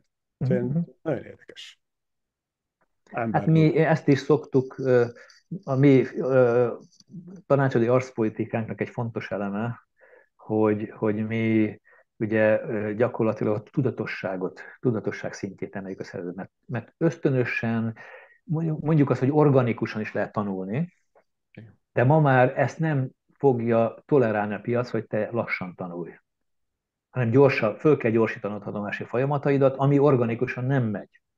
Tehát le kell cserélni ma már a belső folyamatokat is, a belső gondolkodásmódot is, mert a piac már nem, nem győzi kivárni azt, hogy te ott, ott, ott, ott, ott, ott szépen végigjárd a saját utadat. Igen, van egy ilyen, egy ilyen cég itt Bostonban, és már több cég van, álltam neki. Az egyik cég úgy oldotta ezt meg, ilyen nagyon buta módszerrel, hogy adott minden egyes közép és felső vezetőnek egy bizonyos összeget, azt hiszem ez ilyen 15 ezer dollár volt, hogy ilyesmi, hogy arra költségük kell, amire akarják, de az a lényeg, hogy tanuljanak valamit. Uh-huh. És akkor mindenki elkezdte azt, azt az oldalát erősíteni, ami úgy tűnt neki, hogy ez gyenge volt. Persze van ennek jó oldala is, van hátul is oldala is, hiszen azért, mert te úgy érzed, nem biztos, hogy az tényleg neked egy gyenge oldalad, de akár így is lehet, hogyha csak nagy cég vagy, és nem akarsz gondolkodni, de van pénzed rá, akkor ez is egy megoldás, ez is egy út, amit el lehet gondolkodni. Egy időben ez például Magyarországon a Telekomnál is voltak ilyen saját mhm. keretek, amiket konferenciákra, képzé, külsős képzések, ami nem volt benne a repertoárban, arra lehetett fordítani, a, mert a szervezet nem tud mindent kínálni. Úgyhogy ez, ez, ez működik. Azért ennek van nyilván egy kockázata, hogy mennyire tudatosan tud majd választani az az illető, mert a szervezetnek, amit mondtunk, hogyha olyan tudást fejleszt, amit a szervezet nem tud hasznosítani, akkor ez nem biztos, hogy arra érdemes kidobni pénzt. Bár néha vannak ilyen esetek is, akkor maga tudás, mint egy kompenzációs eszköz jelenik meg, vagy tíz éve dolgoztunk a Telenornál, ami ma már az a két névváltozáson is át, átment, sőt, akkor még Panongia sem volt, bocsánat, és ott például az volt a, a call centerben, ahol szerettek volna nagyon magas szintű embereket megtartani, és így nagyon eszív ugye a call center az emberek idegrendszerét, és nagyon nagy a fluktuáció, ezért úgy oldották meg az ösztönzést, hogy tanulmányokat fizettek a call centerben dolgozóknak. És ez lehetett bármi. Tehát egy tanulmányi szerződés keretében például pedagógus pályára készült valaki, akkor, akkor nem tudta finanszírozni a levelező képzését, akkor kötöttek vele egy szerződést, hogy két évig itt lesz, és az alatt, amíg, amíg a főiskolára jár, addig, addig ő ott a call centerben dolgozik. És utána elment. Mert, de így is a fél éves ciklust ki tudták kettő-kettő és fél évre tolni, és ez nekik megérte. De ott egy kompenzációs eszköz volt a tudásnak a, a, a, a, a mint árucik jelent meg. Hm, nagyon érdekes. Most az Amazon jutott eszembe itt nálunk, az is a, az ilyen azok az emberek, akik a, a raktáráruházakban dolgoznak, meg, meg kiszállítók, azoknak is van ilyen lehetőség, hogy elmennek és tanulnak, meg finanszírozzák nekik például a, a kamionsofőrvizsgát, vagy iskolát, mhm, mhm, mhm. meg nem tudom, online egyetemre járhatnak, meg hasonló dolgok. Igen, csak itt az a kérdés, hogy, hogy mennyire várják el, hogy ez a cég fő sodrás irányába mutasson ez a tudás, vagy pedig teljesen mindegy, csak az a lényeg, hogy egy kompenzációként adja. Igen, ebben az esetben teljesen mindegy, hiszen uh-huh. általában ezek az emberek azért uh-huh. mennek oda dolgozni, mert éppen egy-két-három évre, míg Aha. egyetemre járnak, vagy, vagy tudom én, bármilyen oknál fogva, csak időszakos uh-huh. a dolog. Uh, mi a terved a jövőre nézve? Ha látod magadat 5-10, akár 25 éven belül? Uh-huh. Ezt köszönöm, ez az én koromban egy ilyen kérdés azért ez, ez úgy nagyon optimistán hangzik, bár én, én szeretnék hosszú életet élni, és so, sokáig akarok aktív maradni.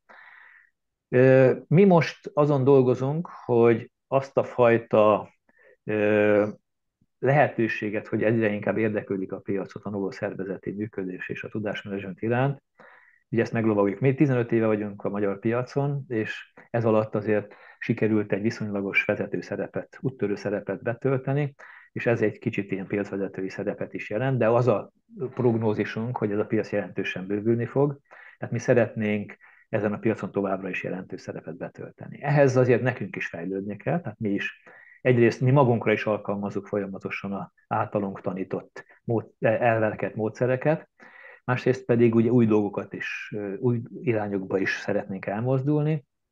Az egyik az az, hogy mi sikeresek legyünk hosszú távon, hogy sokkal kézzelfoghatóbb termékeket kell a piacra bocsátanunk. Jelen pillanatban mi két termékkel vagyunk jelen a piacon. Az egyik az egy komplex fejlesztési folyamat támogatása, ami mindig testre szabottan és mindig speciálisan működik egy-egy ügyfélnél. A másik pedig a készségfejlesztő programjaink, amik gyakorlatilag rövidebb, hosszabb távú képzéseket jelentenek.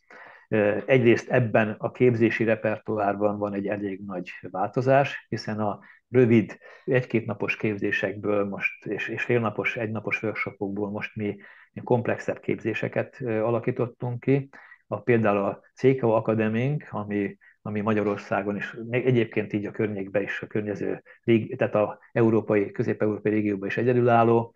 Ez egy több mint fél éves képzés, amikor azt ígérjük, és eddig a tapasztalatok az, hogy tudjuk is tartani, hogy az, aki hozzánk eljön, az képes lesz a szervezetében felismerni ezeket a lehetőségeket, és olyan ö, tudással is rendelkezik, mind elméleti, mind gyakorlati tudással, hogy egy, egy ilyen fejlesztési projektet ő meg is tudjon valósítani a szervezetnél.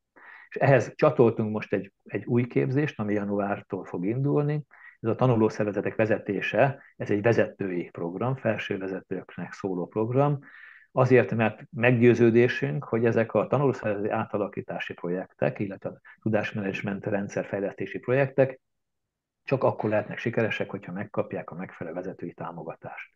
Ez pedig szintén tudás nélkül nem megy, hiszen ösztönösen nem fog ő egy ilyen új dologba belevágni, hogyha nincsenek kézzelfogható bizonyítékok a kezében, hogy ez jó lesz. Úgyhogy ilyen négy napos képzésen, ami heti egy napot jelent a felsővezetők részéről, mutatjuk meg nekik, hogy hogyan ismeri fel a saját szervezetében ezeket a tanulószervezeti kihívásokat, problémákat, lehetőségeket, és, és végig megyünk velük egy olyan képzési folyamaton, hogy ők a végén ez, itt képesek legyenek vezetői szintről kezdeményezni ilyen programokat. Nyilván az a jó, hogyha mind a két képzésen részt vesz egy-egy szervezettől valaki, mert akkor kéz a kézben ezt a programot, ezt nagyon-nagyon jól tudják alkalmazni.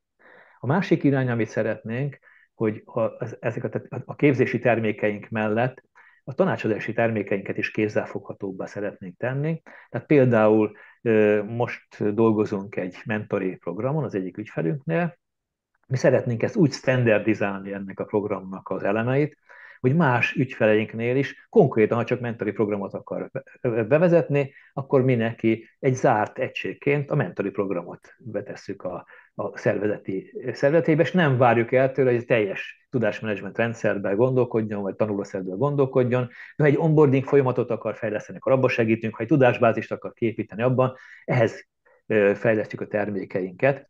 És amiről az elején beszéltünk, hogy kicsi vagy nagy szervezeteknek való ez a, ez a fejlesztés, most kifejezetten a kisvállalkozásokra fejlesztünk egy fejlesztő programot, ami a, amit mi úgy hívunk most, hogy tudás alapú működésfejlesztés, tehát nem tudásmenedzsment hívjuk, mert ez egy kisvállalkozásnak ez nem az sok gondolatot, vagy nem köteleződik el, hanem mi azt, mond, azt ígérjük, hogy a hatékonyságát tudja növelni, úgy, hogy a szervezeti tudást jobban kezeli, és, és úgy ezen a folyamaton úgy, úgy tudjuk végigvinni őket, hogy több más kis vállalkozással együtt dolgozva, hogy megosszák egymás között ugye a mi általunk, tehát a mi költségeinket, a tanácsi költségeket, egy, egy megfelelő hatékony programot tudjunk nekik biztosítani. Tehát mind módszertanában, mind tartalmában egy új programot kínálunk a kicsiknek. Hát és ebből mi azt várjuk, hogy, hogy, hogy, hogy mi is egy kicsit tudunk növekedni a piacon, és egy olyan optimális szervezetfejlesztés tanácsadó cégé tudunk válni, akinek már hosszú távon stabil a működése, mert azért valljuk be, hogy egy ilyen kis cég, mint ami most jelenek vagyunk, a, még a hálózati formában azért elég nagy kapacitásra rendelkezünk, ki van téve a piaci hullámzásnak, és ezt, ezt a bizonytalanságot ugye egy nagyobb méretben azért könnyebb kompenzálni. Uh-huh. Ja, úgy tűnik, hogy, hogy stratégiailag nagyon jó szépen be akarjátok hálózni a piacot, ami tetszik. Na, nagyon jó. Igen, a, a, abban a, a, azt nem hisszük, hogy csak mi leszünk továbbra is majd, akik kifejezetten ezzel a dologgal tudnak foglalkozni. Eleve megjelentek olyan konkurenseink, akik egy-egy részterületen, informatikai dolgokba, kultúra dolgokba, egyebekben már kínálnak szolgáltatásokat.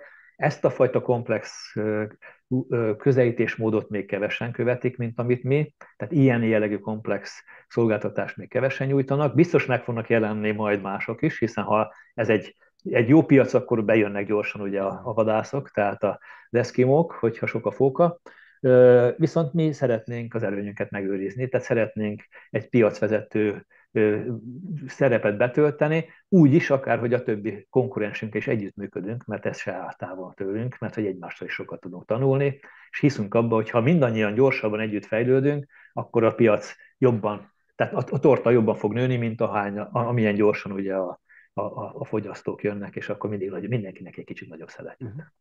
Hm, tetszik. Ha tehetnéd, milyen világméretű problémát oldanál meg, és hogyan?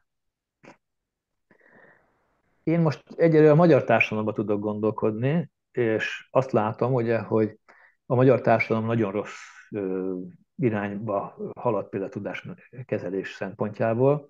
Tehát ha nézem az oktatási rendszerünket, hogy mennyire elavult módszereket alkalmazunk, hogy mennyire a tanárok vagy az egyetemek vannak a középpontban, és nem pedig, nem pedig a piac és a, és a piac tudása, mennyire, mennyire rosszul fogjuk meg ezeket a dolgokat, és mennyire hatékonytalanul bánunk ugye a, a, a tudással is. Oktatásról beszélünk, miközben oktatási rendszerről, miközben tudásmenedzsment rendszerről kellene már régóta beszélnünk.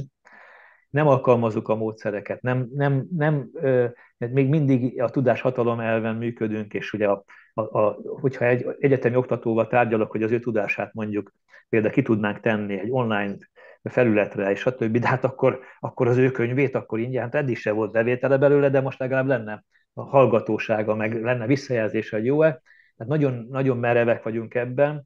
Társadalmi szinten is azt látom, ugye, hogy, hogy nincs egy koncepció arra, hogy, hogy a magyar társadalomnak a, a kompetencia szintje növelésével magasabb hozzáadott értéken tudnánk az értéktelenségbe beszállni, és ez egyre inkább ugye egy ilyen, egy ilyen provinciális szerepet kapunk ugye a, a nagyvállalatoktól, vagy a, a, a, bocsánat, a nagyvállalatok gazdáitól, tehát a multinacionális cégek egyre inkább ilyen végrehajtó szerepet szállnak, és ezt statisztálunk azzal, ugye, hogy, hogy, hogy, hogy egyre alacsonyabb követelmények vannak az iskolákban, és, és, és ugye ezek a beszállítói programok, meg minden, tehát, tehát jó, papíron vannak innovációs törekvések, meg, meg van azért egy-két mondjuk politikus is, aki ezt talán átlátja, de az egész politikai szinten nagyon rosszul kezeljük ezt. Itt egy pár évezet például próbálkoztunk azzal, hogy, hogy egy államtitkárságot, egy, egy partnerünk létre akart hozni, egy tudásmenedzsment államtitkárságot a kormányzati rendszeren belül, ami egyrészt szólt volna arra, hogy a kormányzati rendszert hatékonyabbá tegye, másrészt meg, hogy magát a tudásmenedzsmentet ugye államilag elkezdjük egy kicsit terjeszteni, egy intenzívebben, hát nem kapott. Tehát ez nem, nem kapott támogatást, tehát nem, nem valósult meg. Tehát én nem világ megváltó terveket nem dédelgetek, de azt gondolom, hogy ha ezt jól csináljuk, akkor, akkor, a, akkor a magyar gazdaság, a magyar társadalom azt tud ebből profitálni. Ehhez persze nekünk is, nekünk is paradigmát kell váltani. Mi is azért például most szeretnénk majd egy olyan tudásmenedzsment, tudásközpontot létrehozni, amiben, amiben nem csak mondjuk tanácsadáson keresztül, meg kérdéseken keresztül a tudáshoz jutni, hanem, hanem bizonyos tudáselemekhez teljesen ingyen és, és, és szabad áramlást biztosítunk a tudásoknak.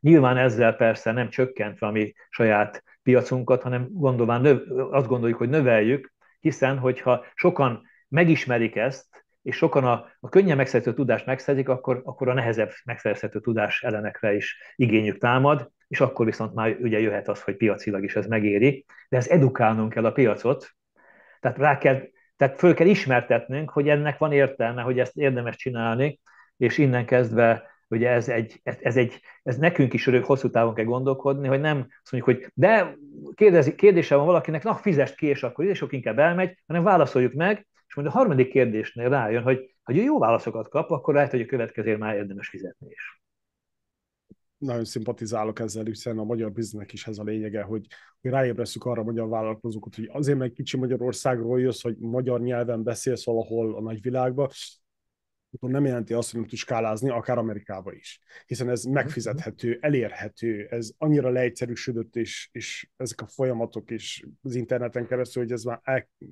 mind-blowing, hogy felrobbant tőle az agyad, és ugyanakkor kellenek az emberek, ugyanúgy, mint te is, meg, meg mások is, hogy ezeket az embereket segítsék skálázni, mert egy egész hadsereg kell hmm. ahhoz, hogy most egy céget felemeljél egy olyan szintre, hogy egy olyan tízszeres szózóval tudjon számolni, és, és tervezni, és kivitelezni. Ez ezért szimpatikus az is, amit ti csináltak, ugye, mert hogy ti is tulajdonképpen egy ilyen, egy, egy ilyen magasabb rendű érték Igen. mentén ugye próbáljátok a vállalkozókat ugye tudással ellátni, azt gondolom, hogy, hogy ez mindannyiunknak érdeke, hogy, hogy, hogy egyszerűen a piacot tudásban följebb hozzuk, és, a, és nekünk is persze ez egy kihívás is, mert akkor nekünk is mindig magasabb szintekre a tudásunkat vinni, ahhoz, hogy utána ugye megálljuk a helyünket, mert hogyha, hogyha minden tudásunkat kiadjuk, akkor utolérnek bennünket. Na de ez azt jelenti, hogy mi is fejlődünk közben, hogyha jól csináljuk ezt a tudás átadást, és meg, meg van egy, egy igény is, kényszer is, meg egy értelme is van, hogy fejlődjünk, mert akkor a magasabb szintű tudást is majd fogják tudni kérni. Kedvenc könyved? Uh, most szerző nem jut eszembe, de egy, egy izraeli professzor, aki a világ keletkezésével és a, és a mai világ kialakulásával foglalkozik, és nagyon-nagyon tanulságos könyv, hogy hogyan jutottunk egy idáig vagyunk, és következő ketetet fogom olvasni majd, ami azt mutatja meg, hogy pár év múlva, hogyha így haladunk tovább, akkor merre megyünk. Hmm. Ide tudom hozni egyébként, hogyha érdekel a címe, ja, akkor egy pillanat, és idehozom, jó? Természetesen.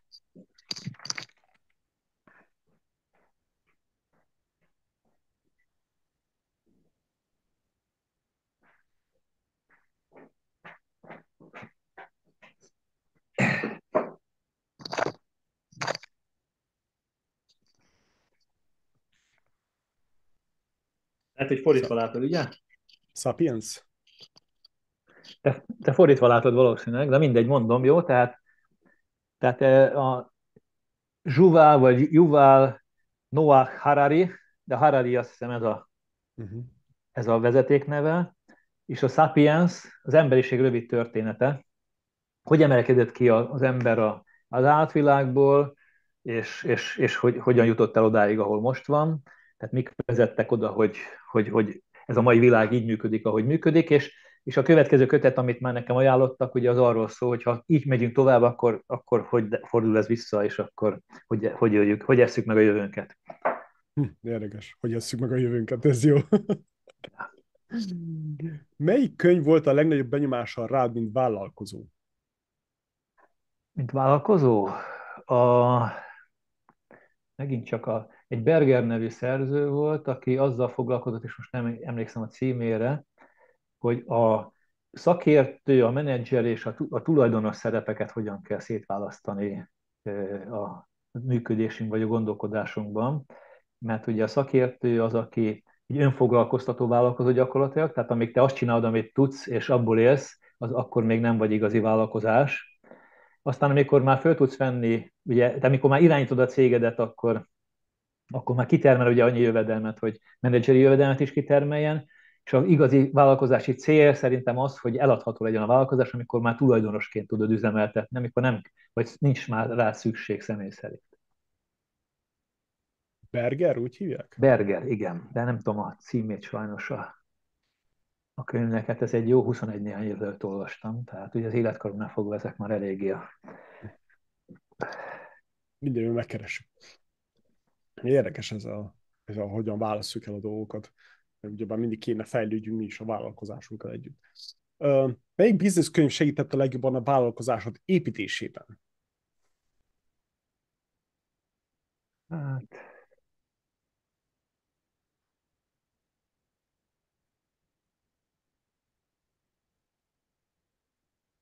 Most lehet, hogy passzolnék, mert hogy, mert hogy szerintem én szintetizálós típus vagyok, tehát nekem nem egy, egy könyv segített ebben, hanem, hanem a, az olvasmány élményeimnek egy ilyen, egy eszenciál, az, ami, amit én alkalmazok. Másrészt pedig, ugye mivel én eléggé tanultam ugye a, a, a szervezeti tanácsadást, ezért ezek a programok voltak nekem nagyon, rám nagyon mély hatás, amit mindig próbáltam a saját vállalkozásomban is kipróbálni, tehát amit tanultam az egyes ilyen tréneri, tanácsadó képzési programokon hogy te is olyan vagy, mint én, hogy így szemezgetsz a könyvekből egy, egy ötletet, Inkább, egy gondolatot. Igen, igen, igen, igen.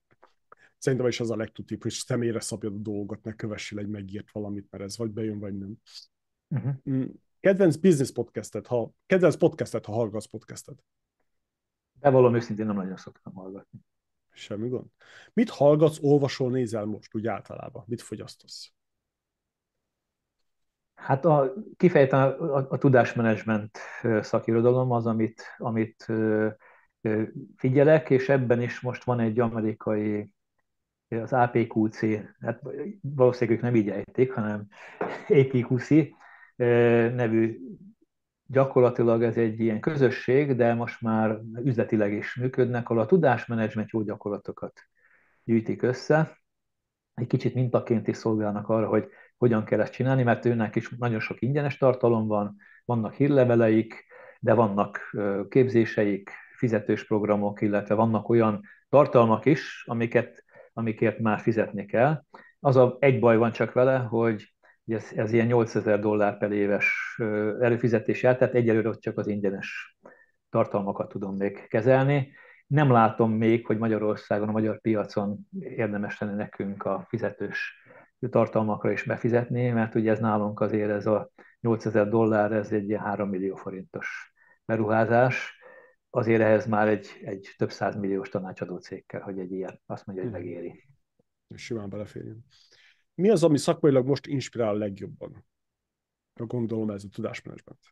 Hát a tanulószervezeti ö, ö, fejlődés, ennek, ennek, ennek minél, minél inkább a gyakorlatba lehozható változatai. Tehát amit mondtam, hogy termékeket szeretnénk kialakítani, olyan termékeket, amik, amik kézzelfoghatók az ügyfelek számára, és, és el tudják dönteni, hogy ez egy, ez egy olyan tulajdonképpen csomagolt tudás, amit érdemes megfizetni, mert ez nekik meg fog térülni.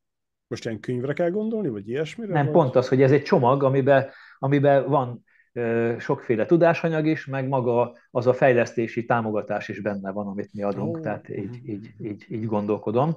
De ennek például vannak olyan részei is, amik, amik mondjuk így majd távoktatás jelleggel is igénybe vehetők, és ott is ugye különböző szinteken ingyenesen is, esetleg kis pénzért, vagy nagyobb pénzekért is. Ó, akkor ilyen hibridre gondolsz, hogy van igen, írott igen, valami igen. is? Ah, ez, Tehát egy komplex, komplex tudáscsomagban gondolkodunk, amiben vannak a hagyományos elemek, és vannak azok az elemek, amik, amik nem biztos, hogy olyan könnyen megfoghatók, de, de kell ahhoz, hogy tényleg alkalmazható legyen az a tudás, amit, amit kap a partner ügyfél.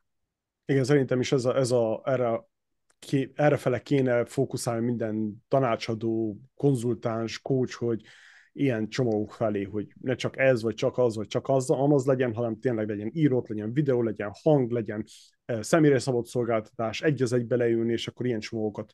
E, e, ez a legjobb csali. Ez a minőségi csali. Hmm, hogyan menedzseled a feszültséget? Hát egyrészt, hogy én igyekszem eléggé előre tervezni, és, és a kockázatokat elemezni. Ezzel együtt ez együtt ezt nem, nem megoldhatom a világban, hogy ne legyen feszültség és stressz, ezt pedig a, a sokoldalú élettel, tehát én igyekszem az magánéletet és a munkát egyensúlyba tartani, tehát mindig hagyok időt a kikapcsolódásra, tervezettem, illetve a, a sportra, a, a magammal való foglalkozásra. Úgy, hogy kéne. Mi van a zsebedben? Mit hordasz általában magadnál? E, igazából a zsebemben csak papír van, viszont van egy kis övtáskám, amiben a telefonom és a névjegykártyáim, némi készpénz van nálam. Ugye már gyakorlatilag a telefonomban minden benne van, tehát felhő alapon működünk, és olyan dolgok, amik, amikre szükségem van, az a telefonban is benne van. Minimalizmus, ezt szeretem. Rendezett vagy rendetlen iroda? A, hát inkább rendezett, tehát, tehát nálam az anyagok azért, azért struktúráltan vannak, és mivel egyre inkább digitális a, az irodánk is, ezért alig van papír alapú dolog. Ilyen, ilyen, ilyen heti rendetlenségi ciklusok azért kialakulnak, mert amit egy héten belül kell megcsinálni, azok azért itt vannak az asztalon, de azok ugye hetente azért általában, ha jól sikerül a hét, akkor azok hetente eltűnnek, és akkor új kupac keletkezik helyettük. Mit jelent számodra a pénz? A pénz az mindenképp eszköz, sőt, én van egy felismerésem, hogy én nem szeretem eléggé a pénzt, mert úgy gondolom, hogy üzletileg sokkal sikeresebb lehettem volna már eddig is, hogyha pénz dolgokat például, amiket megalkottam, azoknak, azoknak a mondjuk a fejős való átalakításáig eljutok, hanem sok esetben miért fejős lett volna, kell belekezdtem egy újba, mert hogy az jobban izgatott az új, mint az, hogy pénzt csináljak abból, ami van de most már azért egyre inkább megjelenik, mint olyan fontos eszköz, ugye, hogyha ne adj Isten pár éven belül, vagy hát reméljük, hogy nem rövid távon, ugye már nem tudom megtermelni naponta a, a fenntartásomat, akkor, akkor legyenek tartalékaim, tehát legyen, legyen mihez nyúlni. amit kétféle, tehát nem úgy képzelek, nyugdíjra nem nagyon számolok, hanem nem olyan, olyan dolgokat szeretnék most előállítani a követ, előttünk álló 5-10 évben, amik utána termelik majd azt a jövedelmet, ami, ami majd megélhetés biztosít egy, mondjuk egy olyankor, amikor már saját magam azért nap mint nap nem tudok ennyit már hozzátenni. Mit jelent számodra a siker? Hát én, én teljesítmény motivált vagyok, tehát én, én minden tevékenységemet mérem, én mérem a befektetéseimet, és, és mérem a, az eredményeimet is, és nekem a siker azért elsősorban az, hogy ha mérhető célokat kitűzök, és azokat el tudom érni mérhető módon, tehát, tehát deklaráltam, hogy azokat elértem. Mondjál nekünk valamit, amit még senki, vagy nagyon kevesen tudnak rólad. Hát elég nyílt ember vagyok, tehát azért nyilván van egy olyan kör, aki, aki nagyon sok mindent tud rólam de amit, amit talán én fontosnak tartok, és, és, és azt gondolom, hogy, hogy érdemes tudni rólam, ez a, ez a fajta komplex gondolkodásmód, tehát amit az előbb is mondtam, hogy én egy teljes életet szeretek élni. Mm. És én, én, én mindig igyekszem egyensúlyt tartani a jelent a, és a jövőt, és, és a múltat is olyan szempontból nem rágódni rajta, de tanulni belőle. Elemezni, ez az. Szerinted mennyire fontos a szerencse az üzleti életben? Tudsz mondani egy százalékot? Hát nekem így az üzleti és a sport azért az így összekötődik, hiszen a sportban nagyon megtisztán jönnek a teljesítmények, és ott is látjuk, hogy kell szerencse, de azt is látjuk, hogy azért vannak, akik tartósan a csúcson vannak, és nyilván vannak sportágak, ahol ez változik, és úgy üzletben is van, ahol a szerencsének nagyobb szerepe van, de kell hozzá szerencse. Tehát főleg amíg, amíg amíg ilyen léptékben gondolkodik valaki, mint mi, ahol tényleg egy üzletnek a, a, a sikere vagy a kudarca az, az meghatározhat akár egy, egy üzleti évet, addig azért kell szerencse. Tehát. De, de a cél az ugye, hogy, hogy ezt a fajta kockázatot ezt folyamatosan csökkents, tehát erre építeni azért nem mernék sose a szerencsére. Ez az, ha jön, jön, ha nem, nem, de csináljuk azt, amit tudunk kontrollálni, csinálni hatékonyan. Mi az élet értelme? A számomra az, hogy egyrészt minden nap élvezzem, másrészt, hogy amikor visszatekintek, akkor azért, azért ne az, tehát azért értékek is legyenek benne, tehát, nem a, tehát ne szívódjunk fel, vagy ne oldódjunk fel abba, hogy éppen ma a legkönnyebb utat jártuk, hanem, hanem a, a, olyan utat járjunk be, ami, ami ad napi élvezetet is, de, de olyan helyre visz, ahonnan jó visszanézni. Ennyi volt. Ennyi volt a vilám Szuper, szuper, jó. Köszönöm szépen. Jó, nem, ez, és ezt hol kellett volna megtalálnom? Ott a, nem lapoztam le egész a dokumentum, jáig a felkészítő Igen. dokumentum, Igen. akkor ezt a hibát elkövettem. Semmi baj, semmi baj. Nem jó. te vagy az első, úgyhogy okay. ez ilyen. Esetleg maradt még benned valami, amiről szeretnél beszélni? valami, amiről Nem, kimaradt. szerintem nagyon alaposan átbeszéltük Igen, igen, a, tetszett, nagyon gyakorlatias úgy, volt az egész. Uh-huh, uh-huh. Hogy, hogy az elméletet is nagyon jól át, átvettük, kibeszéltük, de gyakorlatba is azért belementünk. Mert igen, nekem ez... ez filozófiám, hogyha én olyan dolgot képviselek, aminek nincs meg a gyakorlati vetülete, akkor ott valami baj van. Tehát, tehát én azért bizonyos tudósok, akiknél, mikor például tudásmenedzsmentől beszéltünk olyan körben, ahol tudásmenedzsmenttel foglalkozó tudósok is voltak, és például egyszer egyik ilyen workshopon egy csapat beszámolt az ő tudásmenedzsment rendszerükről, és egy fantasztikus dolgokat csináltak így spontán, és akkor megkér, ott a workshopon egy szegedi professzor ezért, hogy de hát amit elmondhatok, az nem tudásmenedzsment, és annak, és az itt hibás, meg ott hibás. Egyszerűen számon kérte rajtuk az elméletet, mm. és nem is értette meg, hogy hogy milyen nehéz ezt a gyakorlatban csinálni, anélkül egyébként, hogy tényleg az elmélettel indítottak volna, hanem ők a gyakorlatban mondták, és ahelyett, hogy ő tanult volna, hogy az ő elméletét hogy tudja megfeleltetni a gyakorlatnak, ezért az ő okosságát bizonyítandó mondott olyanokat, amikre nem tud nyilván reagálni a, a, a, a konkrét gorcső alatt lévő ügyfél, és ez engem borzasztóan zavart. Tehát, tehát én azt gondolom, hogy az a tudomány, aminek nincs meg a gyakorlati haszna, akár több áttétele nyilván, mert nem direktbe dolgozik a tudomány a gyakorlatnak, akkor az, az, az húzza le magát a WC. Igen, igen. Sajnos az asszony az akadémiából jön, és ő is látja azt, hogy az ego nagyon sokat izél, nem tudják a, a időtartamokat beta, betartani, mm-hmm.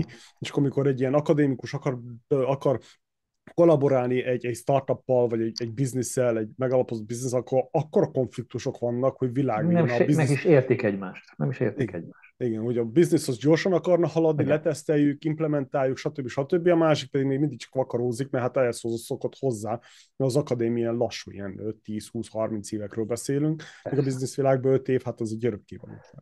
Jó munka az idő kell, ugye? De a lassú az még több. így van, így van, így van. Tibor, köszönjük szépen, okay. ez nagyon jó. Én köszönöm a meghívást, és hát akkor még egyszer üdvözlöm a hallgatókat, remélem, hogy találnak benne olyan morzsákat, amiket, amiket tudnak hasznosítani. Ó, biztos, biztos, sajnos sok gyakorlati uh, feladatot adtunk nekik, azt hiszem. Kellemes ünnepeket, boldog új évet, mert valamikor karácsony környékén lesz ki, ha nem igaz. Oké, oké, én is kívánok mindenkinek. Mindenki Köszönjük szépen. Okay, szia, szia. Köszönjük, hogy ma is velünk tartottál és meghallgattad a mai epizódunkat. A podcast epizódok elkészítésében hétről hétre közreműködnek Zsapka Andrea, Somogyi Balázs, Foris Attila, Szűcs György, Nazsua Belajan, Bajnócki Bálint, Sajben Regina és Majdan László. A magyarbusiness.org a hiteles magyar vállalkozó közössége, ahol a céget skálázása áll a középpontban. Iratkozz fel havi hírlevelünkre a magyarbusiness.org per hírlevél oldalon, nézd meg a podcast klippeket a YouTube csatornánkon, és ha tetszett az adásunk, írj egy ötös értékelést az Apple Podcaston, vagy ahol éppen hallgatsz minket. Törzs ki az egyperces hallgatói felmérést is, és hozd meg velünk véleményedet. Köszönjük a figyelmezet! A következő alkalomig pedig hatékony skálázást kívánunk!